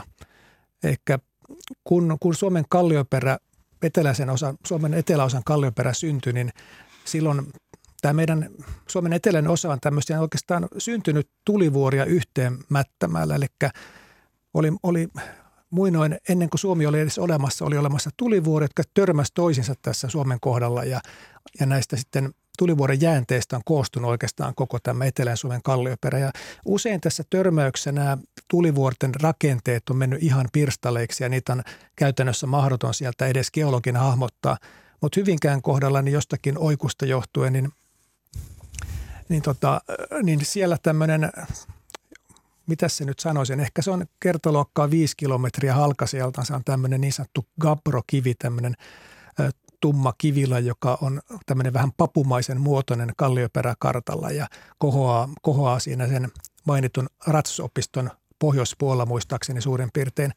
Niin siinä tosiaan on tämmöisen yhden muinaisen suomalaisen tulivuoren jäänne sitten kohdellansa siinä Hyvinkään kupeessa. Olen siellä käynyt ja muun muassa kerran juteltiin yhden toimittajan kanssa sen, sen kivilajen sopivuudesta kiuaskiviksi. Tota, no sopiiko? No e, e, pääsääntöisesti sanoisin ehkä, että ei välttämättä. No ei mennä kiuaskiviin tarkemmin, mutta, mutta tota, muistaakseni niissä hyvinkään kivissä on tämmöisiä kiisumineraaleja, mitkä tekee siitä huonon, huonon kiuaskiven sitten. Tämä toinen kysymys, tosiaan niin Etelä-Suomessa niin on, että nyt mietin, tässä on etelä koko, meillä on tämmöisiä graniittivyhykkeitä, niin on, on niin kuin vähän useampiakin ja, ja kyllä nämä niin kuin, osa niistä liittyy, nyt jos puhutaan tämmöistä tosiaan niin kuin tätä tämmöistä Valkeakosken linjasta, niin sillä vyhykkeellä sanoisin, että ne, ne graniitit on tämmöisien juuri näiden mainittujen törmänneiden tulivuorten jäänteitä – mutta sitten tässä ihan etelä, etelärannikon suunnassa on sitten tämmöisiä hyvin punaisia graniitteja, jotka on meillä monelle etelärannikon asukille tuolta moottoriteiden leikkauksesta tuttuja, että ja rantakallioilta punaiset graniitit, niin, niin ne on tämän muinaisen suomalaisen vuorijonon syntyprosessissa tämmöinen ihan viimeinen, viimeinen sitten vaihe, mutta ehkä ei mennä näihin yksityiskohtiin. Mutta tosiaan niin nämä graniitit on myös tämmöisiä tosiaan tuulivuorien sirpaleita, mitkä on sitten pahasti poimuttuneet ja sirpaloituneet näissä mannerten törmäyksissä. Siinä vastaukset Arjalle ja otetaan saman tien tuon WhatsAppin kautta tullut kysymys. Kirsi kysyy, hän kertoo, että kouluajalla opetettiin, ettei Suomessa ole tulivuoria, kun ei olla mannerlaattojen saumassa, joten kysyisin, kuinka ne silloin vuonna kivi ja keppi syntyivät ja kuka ja milloin Suomessa huomasi nämä tulivuoret ensimmäisenä?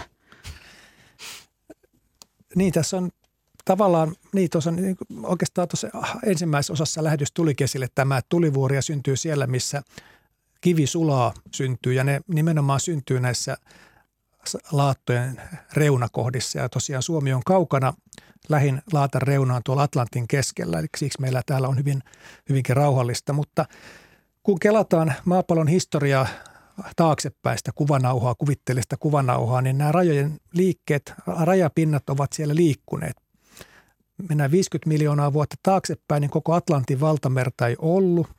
Ja kun, kun se Atlantti alkoi syntyä tuohon Norjan rannikon reunalle, niin, niin silloin oltiin jo Suomessakin aika lähellä tämmöistä vulkaanista vyöhykettä. Ja kun mennään vielä kauemmaksi menneisyyteen, miljardia vuosia taaksepäin, 1500 miljoonaa vuotta – taaksepäin, niin siihen aikaan tässä Suomen kohdalla juuri oli tämmöinen yksi maapallon kuoren klaattojen törmäysvyöhyke, jossa sitten tämmöisiä vuoristoja ja tulivuoria syntyi. No niin, tulihan sekin selväksi sitten. Tämä Taina ja Anna, äiti ja tytär, kyselee tällaista, että riittääkö maailmassa kiveä, soraa ja hiekkaa mukaan loputtomasti. Siis eihän se uusiudu, ja jos koko ajan rakennetaan lisää ja lisää, kai kivet joskus loppuvat. Saharan hiekkaa kai on aika paljon – mutta entä kalkikivi, louhimot, graniitti, lo, louhimot, soraharjut ja niin edelleen. Tätä pohdimme viime viikolla automatkalla Itä-Uudeltamalta Ylä-Savoon.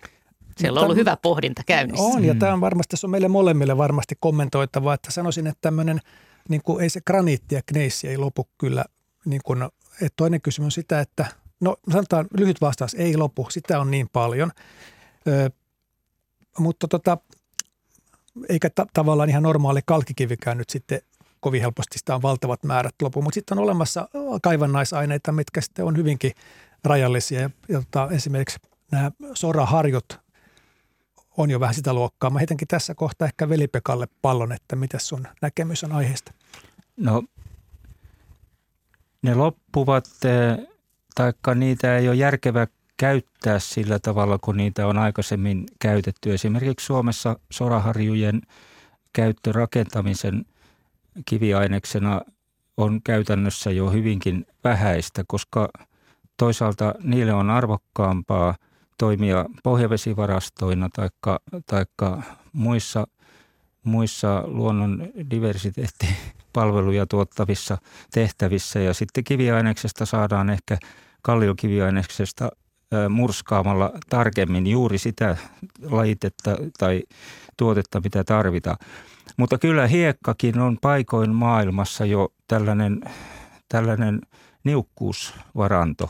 Jossakin Etelä-Amerikassa, Australiassa, olen lukenut myös Kiinassa on alueita, joissa on vähän hankala jo löytää hiekkaa sillä tavalla, kun sitä käytetään ihan joka paikassa rakentamisessa, täyttömaissa, laajennetaan, pengeretään ja se vaikuttaa, että sitä on aivan ylettömästi, mutta kyllä se on toisin paikoin. En nyt osaa ihan tarkkaan sanoa, mutta muistan justiinsa lukeneeni, että kyllä hiekkakin on jossakin jo, ei ehkä Saharassa, mutta jossakin muualla vähän, nu, vähän niukkuusasia.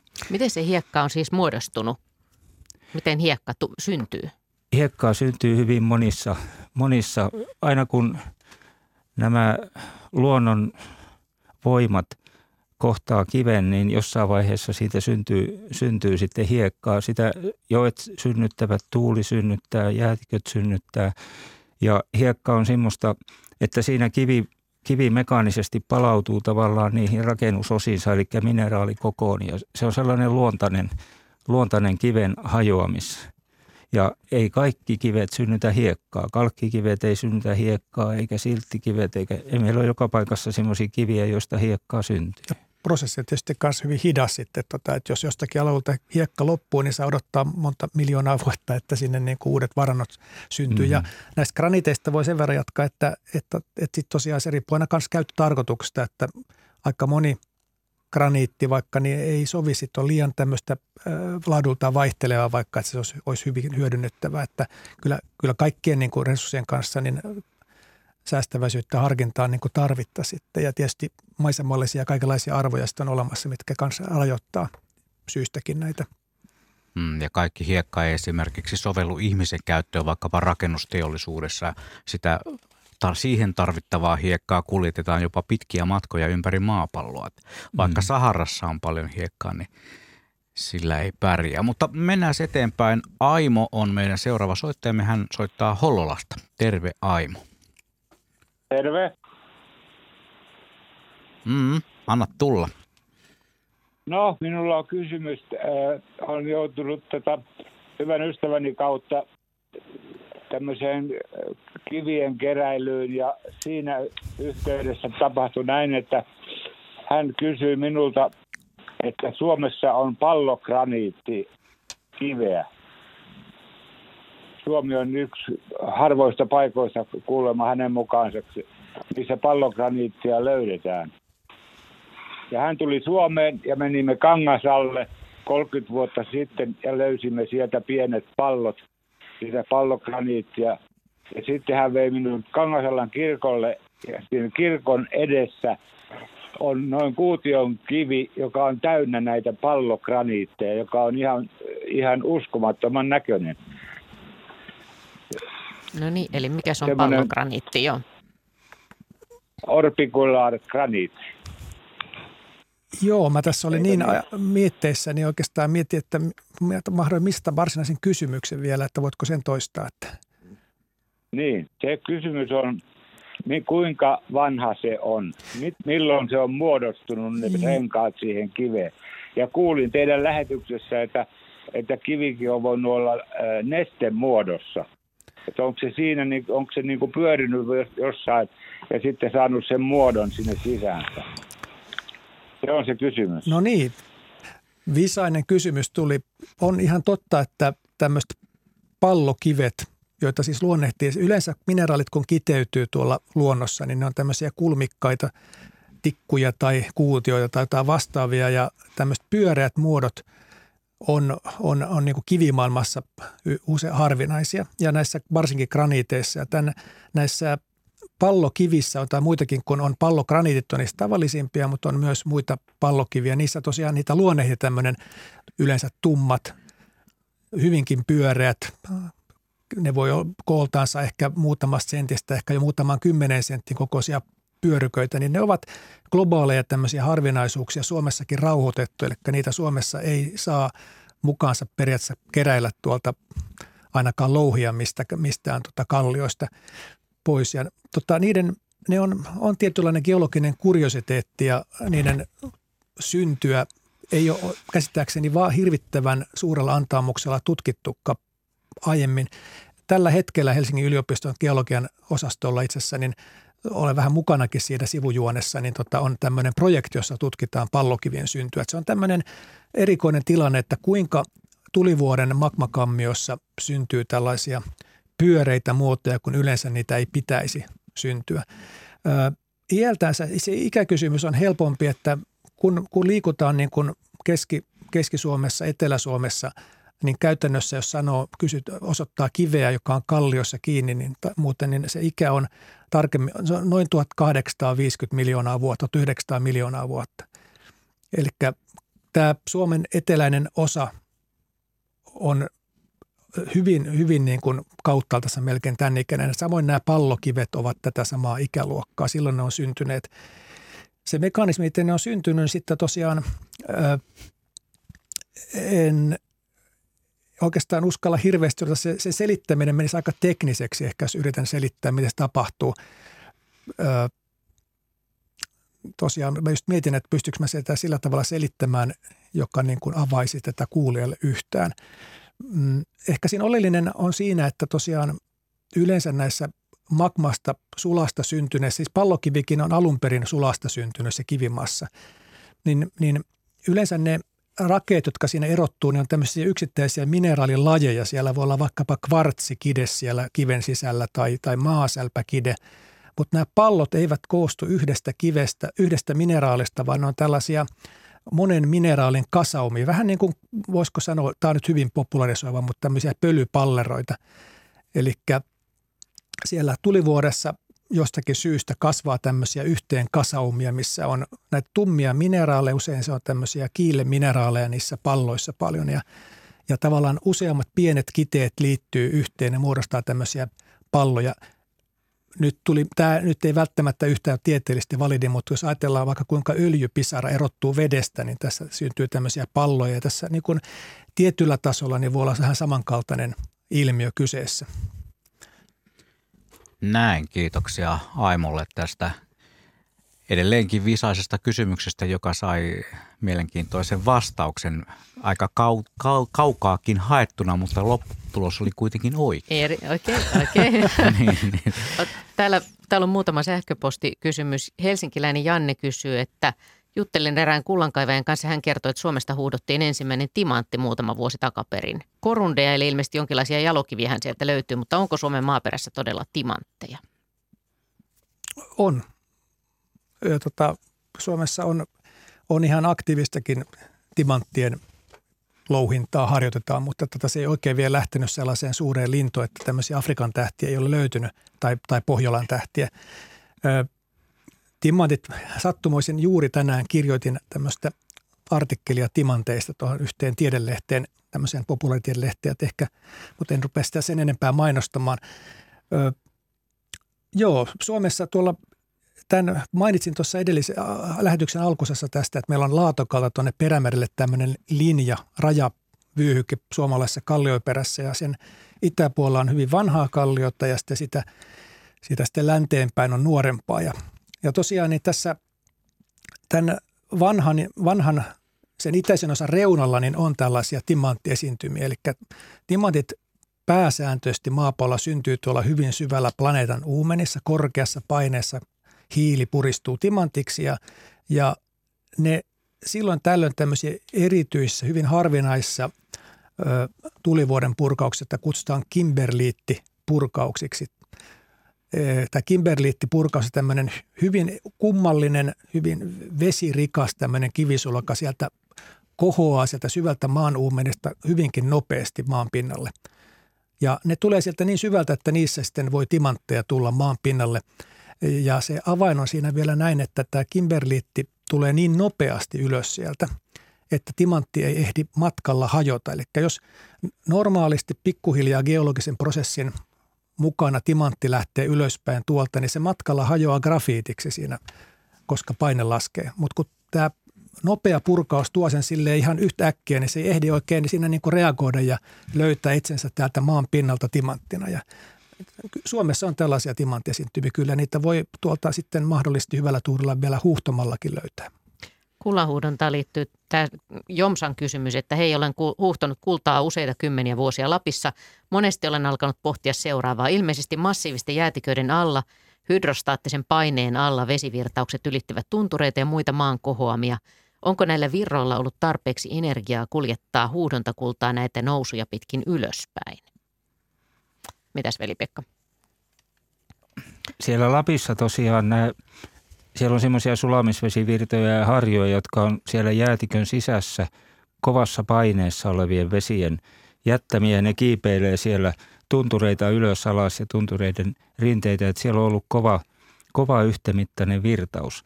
Mutta kulta kaikkein raskaimpana, hyvin raskaana alkuaineena on kuitenkin se rikastumis tyyli on sellainen, että se jää jäljelle, kun kevyemmät huuhtoutuu pois. Et ehkä voisin kuvitella, että tämä sulamisvesivirtaus on vienyt sitä kevyempää kiviaineesta ja sitten mahdollisesti on jättänyt, jättänyt raskaampia ja kultaakin johonkin rakoihin ja, ja, ja muualle, mutta ei, ei, ei välttämättä kuljettanut. Et jos, se, jos se jotain on, ja kyllähän ne on nekin Lapinkin harjut tavaraa paljon kuljettaneet, mutta pääasiassa kuitenkin varmaan näitä kevyempiä kiviä ja mineraaleja.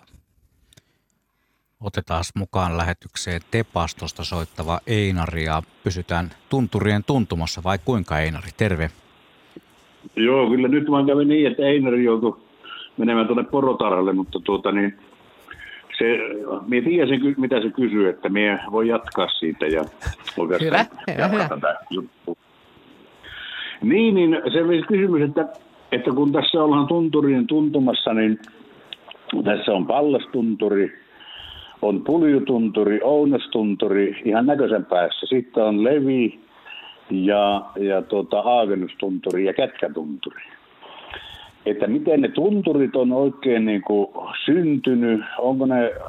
Ja sitten kun melkein joka ainoan tunturin juurelta on järvi, Pallastunturi on Pallasjärvi, se on Pallastunturi eteläpuolella. Levin ja Kätkän välissä on tuota, niin, Immeljärvi, oikein pirun syvä järvi, ei kovin iso, mutta syvä kuitenkin. Sitten ää, tuolla Äkäslompolo on Ylläksellä, Aakennustunturin eteläpuolella on Pyhäjärvi ja on myöskin Aakennusjärvi. Ja sitten Kumputunturin tykönään on, siellä on Vesmajärvi ja ja tota, että miten ne, nämä järvet on sitten, onko se ottanut, jos se nyt jääkausi on niin kuin ilmeisesti selvitätte, niin, että ne on jääkausi tuonut siihen maata, mutta onko se niin kuin ottanut sitä järven, onko se järvi muodostunut niin, että se on ottanut se jää, jää liikkuessa niin tota, sitä maata ja sitten se on sulattanut sille tunturin päälle tai siitä on niin kuin syntynyt, vai miten se oikein tapahtuu? Joo, jos jos mä yritän vastata tähän, tämä on tosi, tosi hieno kysymys ja, ja siinä päästään näihin Lapin, Lapin tunturimaisemiin, jotka on Suomessa ihan poikkeuksellisia. Siellä on myös muutkin maaperäolosuhteet erilaiset kuin vaikkapa täällä etelässä.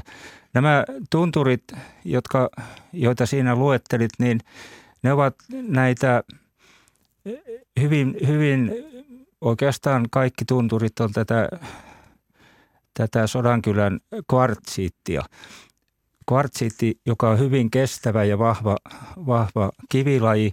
Tämä koko Lapin alue nousi noin muutama kymmenen miljoonaa vuotta silloin ja hiukan aikaisemmin, kun kun Kölivuoristo syntyi, niin tämä Keski-Lapin alue nousi ylös, ylöspäin tämmöiseksi ylänköalueeksi ja sitten sitä maisemaa muodosta on sen jälkeen jääkaudet ja myöskin jokitoiminta hyvin pitkälti muokannut. Ja nämä niin jääkaudet kuin joetkin kuluttavat sitten tämmöisiä pehmeämpiä vulkaanisia kiviä, rapautumia ja muita herkemmin kuin näitä kvartsittisia tuntureita, jotka on tavallaan niin kuin etsaantuneet sinne näkyviin tämmöisinä kovempina ja lujempina. Tuo luosto ja pyhä tunturi on vasta, vastaavanlaisia esimerkkejä. Eli nämä tunturit on, on jääneet sinne jäljelle tämmöisiä, tämmöisinä erosiojäänteinä, koska ne ovat enimmäkseen hyvin paljon ympäristöä vahvemmasta kivestä syntyneitä. Sitten siellä on tosiaan tämmöisiä syviä järviä, niin kuin Immelijärvi tai, ja sitten on osittain myöskin tämmöisiä, tämmöisiä saivoja, tämmöisiä pieniä pakasaivo tyypillisesti on hyvin syvä, pieni, pyöreä järvi. Ja niihin usein niiden syntyy liittyy just näiden jäätikköjokien putouksien vaikutus. Pakasaivo on syntynyt tämmöiseen, tämmöiseen sulamisvesivirran putouspaikkaan. Se on niin kuin jättimäinen hiidenkirnu. Ja mä luulen, että Timmelijärven kohdalla on, on samasta, samasta kysymys. Ylipäänsä Lapin, Lapissa on paljon vähemmän järviä kuin etelässä ja, ja Lapin, Lapin järvet on vähän niin kuin oma, oma tapauksensa. Niihin liittyy tämmöistä pitkäaikaista, pitkäaikaista kulutusta eri tavalla kuin täällä etelässä, missä kaikki on sen yhden ja viimeisen jääkauden synnyttämää. Tämmöisiä ajatuksia tästä mutta tuli mieleen. Hyvä kysymys. Tuossa voisi ehkä vielä jatkaa sille, kun mainitsit Etelä-Suomenkin, että, että yleisesti ottaen voi ajatella näin, että Suomen maankamaran muoto, niin kuin mäet ja, ja, ja, ja laaksot sitten ja rotkot, heijastaa nimenomaan tätä, että on ensimmäisenä on tämä kivilajien niin kuin vahvuusvaihtelu, että meillä on kovia ja pehmeitä kiviä, mutta sitten hyvin paljon on sitten maankuoren kehityksen aikana syntynyt tämmöisiä vyöhykkeitä, missä kivi on rikkoutunut ja, ja liikkunut, muun muassa Kölivuorestonkin synnyssä, niin on täällä Suomessakin kallioperä ruhjoutunut. Ja, eli nämä nämä heikoksi jauhautuneet vyöhykkeet ja pehmeät kivet muodostaa laaksoja ja järviä ja sitten kovat alueet, ehjät kivet muodostaa näitä kukkuloita, tota, jotka hyvin paljon hallitsee tässä Etelä-Suomessakin näitä järvimaisemia. Mun mielestä ja, myös tosi hieno että just tämä kysymys ja miettiä tätä, että miten toi jääkausi ikään kuin, miten jääkaudet ikään kuin toimii tämmöisenä kuvanveistäjinä. Joo ja, ja, ja, sitten tässä etelä, eteläisessä tai Keski-Suomessa vielä sattumoisin vielä niin kuin jäätikön virtaussuunta oikeastaan yhtyy aika tehokkaasti tämän kallioperän rakenteiden kanssa ja niin kuin yhdessä mm. tekee tämmöisen hyvin selkeän ö, suuntauksen, mikä vallitsee monestikin Suomessa näitä, tai Etelä-Suomen ja Keski-Suomen järvialueilla. Näin, kiitoksia sinne Tepaston suuntaan tästäkin kysymyksestä. Ja maalikko kysyy, nimimerkki maalikko kysyy, että miksi Suomen puolella olevat tunturit ovat niin paljon matalampia kuin esimerkiksi Norjan puolella. Ei tarvitse kun vähän matkaa mennä käsivarresta Norjan suuntaan, niin tunturit tai vuoret ovat kookkaampia. Onko siihen joku järkevä syy? Siinä on lyhyt vastaus, että Norjan vuoret on paljon nuorempia, että ne ei ole ehtinyt madaltua sieltä vielä, että Suomen vuoret on paljon vanhempia kuin Niitä ei paljon ole enää oikeastaan vuoria varsinaisesti jäljelläkään, että on vaan nämä oksakohdat niin kuin koholla pikkasen. Että tota, se on ehkä tämä selkein ero. Tässä kun on lähetyksen jossain vaiheessa mainittu se, että käsittelemme myös fossiileja, niin meidän nuori kuuntelijamme Väinö 6V kysyy, että onko Suomessa dinosaurusten fossiileja? Hyvä, että tuli toikin, kun lupailtiin, että niin, fossiileista kun lupailtiin. Hyvä Joo. Väinö. On, mutta nyt tämä on vähän jekku vastaus, koska niitä on museossa. Eli kun tule, tule, tule katsomaan luonnontieteelliseen museoon fossiile, dinosaurusfossiileita, tämä oli mainos, mutta siis vastaus, oikea vastaus on, että ei Suomessa ole dinosauruksen fossiileita löytynyt, mutta sinänsä tämä on aihe, mikä niin ei ole niin niinkään ilmeinen, kun ajatella, että Suomessa on dinosauruksia kyllä asunut, mutta jo siihen aikaan niin Suomi oli, oli niin kuin siihenkään aikaan Suomessa ei oikeastaan kerrostunut tällaisia paksuja kerrostumia, mihin sitten olisi voinut taltioitua näitä dinosauruksia. Ja ne vähäisetkin kerrostumat on sitten aikojen kuluessa meiltä hävinneet hyvin tehokkaasti. Mutta tosiaan niin ei ole mitään syytä epäillä, etteikö siihen aikaan, kun vaikka Lappajärvi syntyi 70 miljoonaa vuotta sitten dinosaurusten oikein kukoistusaikana liitukaudella, niin, niin tota, kyllä Lappajärven meteoriitti tai asteroidi-impakti niin teki suurta tuhoa Suomen dinosauruskannassa siihen aikaan, mutta tosiaan että jäänteitä meille ei ole jäänyt tänne. No, tämäkin tuli sitten selväksi sinne vaan tiedoksi nuorelle kuuntelijallemme. Meillä on Jukka Asikkalasta lähetyksessä vielä mukana. Katsotaan kuinka monta puhelua vielä ennen kello 20 ehditään saada mukaan. Terve Jukka. Terve, terve. Minä palaan tuohon pari kysymystä aikaisempaan ihan näin ensimmäisenä heittona, että jos pallograniittia haluaa luonnossa nähdä, niin kannattaa käydä Orrengrundissa. Se on koko luoto on pallograniittia. Toivottavasti kukaan maa-ainesten tonkia ei mene sitä rahaksi muuttamaan. Mutta varsinainen kysymys on sellainen, koskee tätä rapakiveä kun jäähän kulki pääsääntöisesti pohjoista etelään ja rapakivivyöhyke on tuolla Kaakkois-Suomessa ja ne on sen tähän itärajaa ylöspäin. Niin miten on mahdollista, että meillä on tässä Pulkkilanharjulla tämmöinen pienen omakotitalon kokoinen punainen rapakivijärkäle. Miten se on voinut tulla poikkivirtaan? Että onks, liikkuuko nämä jäät, jäät jossakin vaiheessa sivusuunnassakin paljon? No niin, veli-Pekka. Joo. Tuntuu, tuntuu kyllä aika ihmeelliseltä. Että, no niin, minusta. Joo, ja, ja tuota, se pitäisi nähdä se kivi ja olla siitä niin varmistua, että mistä, mistä ö, massiivista se kenties on kotoisin. Joo niin tietysti on olemassa tämmöisiä... Voin näyttää paikan. Joo, että on olemassa kyllä tämmöisiä graniittityyppejä, jotka ulkoisesti näyttää aika paljon krapakiveltä ja välttämättä ei sitten olekaan, mutta tässä en, minkä nyt jotenkin lipsahti, että oliko tässä, minkä kokoinen kappale tässä siis on? No se on pienen omakotitalon kokoinen. Se on kyllä mm. niin iso. Mä hetken mietin, että olisi tämmöinen myöhäisen vaiheen jäävuoren mukana kulkeut, jotenkin kulkeutunut. Joo. Mutta... kuvittelin, mutta sitten kun mä kävin mittailemassa, tulin siihen tulokseen, että ei ole voinut jäävuoren pohjassa kulkea. Se on mm. tota punagraniittia, mutta siitä ihan sormin pystyy irrottelemaan jopa sellaisia tiiliskiven kokoisia kappaleita pinnalta. Mielenkiintoista. Se, eh, sanoisin kyllä, että sen täytyy olla sieltä jostain Päijänteen altaan jommalta kummalta puolelta niistä Keski-Suomen graniteista lähtöisin. Joo, tuolla Keski-Suomen niissä graniteissa, niin tuossa 2000-luvun vaihteessa teki, oli tämmöinen väitöskirjaprojekti, missä tutkittiin näitä, niin muistan siltä ajalta, että siellä on tämmöisiä ilmiösoltaansa hyvin krapakiven näköisiä graniitteja. Mä, mä veikkaan, että selityksenä on, on se, että tarkasti ottaen kyseessä ei ole rapakivigraniitti, mutta tietysti ihan näkemättä niin en uskalla tätä tietenkään vannoa, mutta tämä olisi ehkä todennäköisin selite, koska siellä tiedän, että Keski-Suomen alueella, josta se jää on, on, on liikkunut, niin tämmöisiä rapakiven näköisiä kiviä kyllä on olemassa.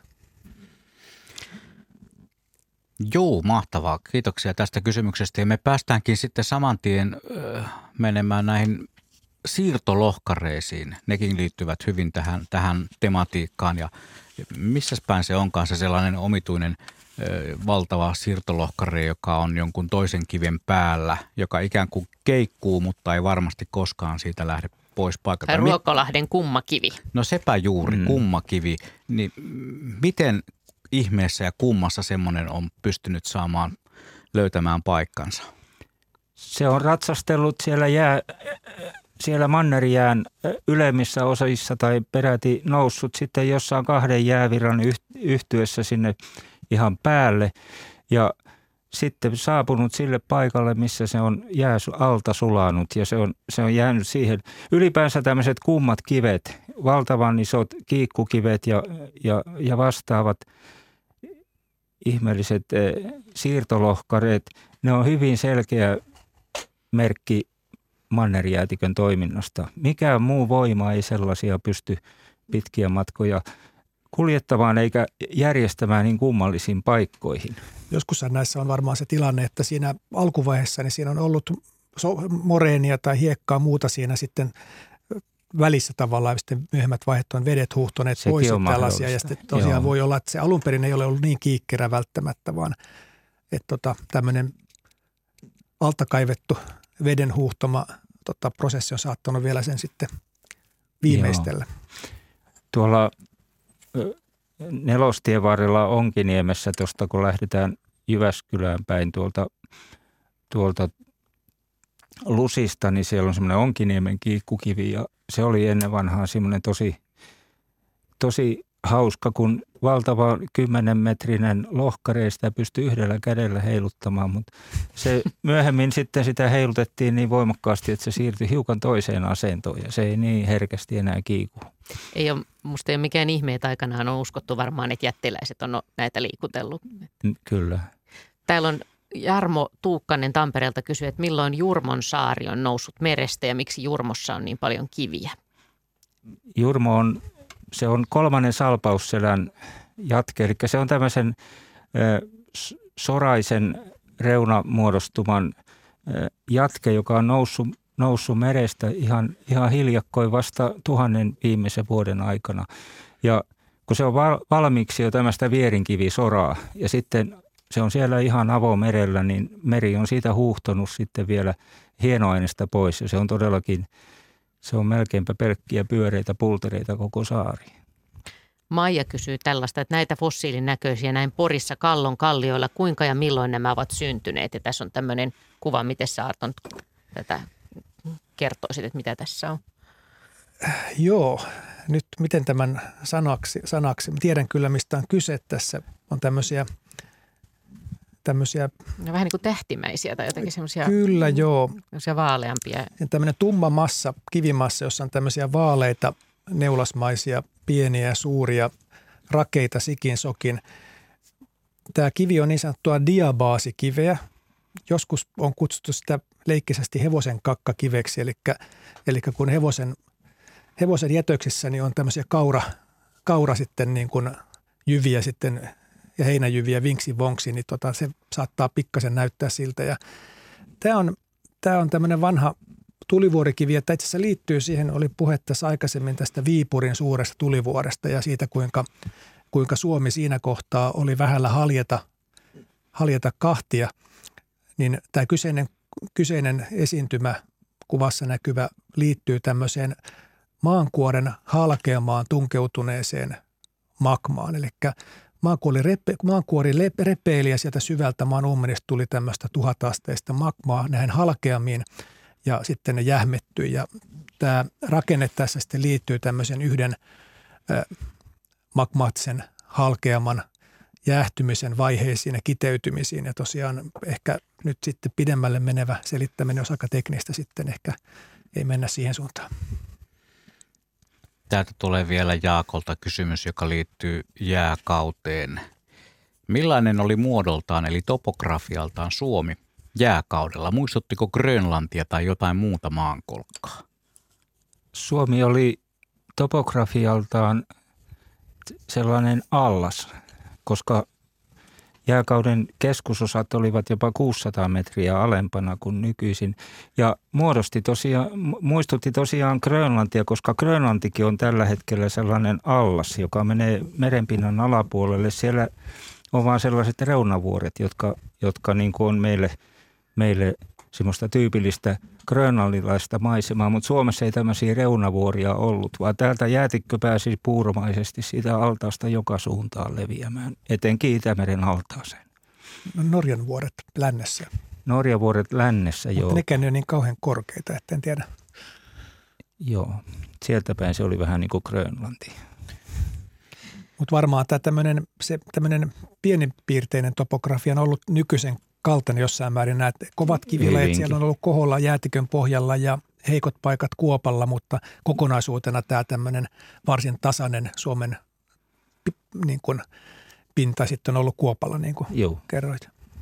Ihan loistavia kysymyksiä. Meillä jäi tosi paljon nyt käsittelemään. Tietysti se ei ole ehkä yllätys, kun aihekin oli aika laaja. Kun Niin, maailmankaikkeudesta alusta suunnilleen lähdettiin. Ja tota, Niin, kaikki- kolme, kolme miljor, miljardin vuoden takaisesta Tsirkonikiteestä tähän hetkeen, niin on pitkä matka kahdessa tunnissa kulkea. Ei pystytä mitenkään Eli paljon jäi käsittelemättä. Kiitos kaikille hienoista kysymyksistä ja geologia-illan parissa varmaan jatketaan taas jossakin vaiheessa. Ja kiitokset asiantuntijat, yliintendentti Arto Luttinen ja ympäristögeologian emeritusprofessori Veli-Pekka Salonen. Kiitos, hauskaa oli.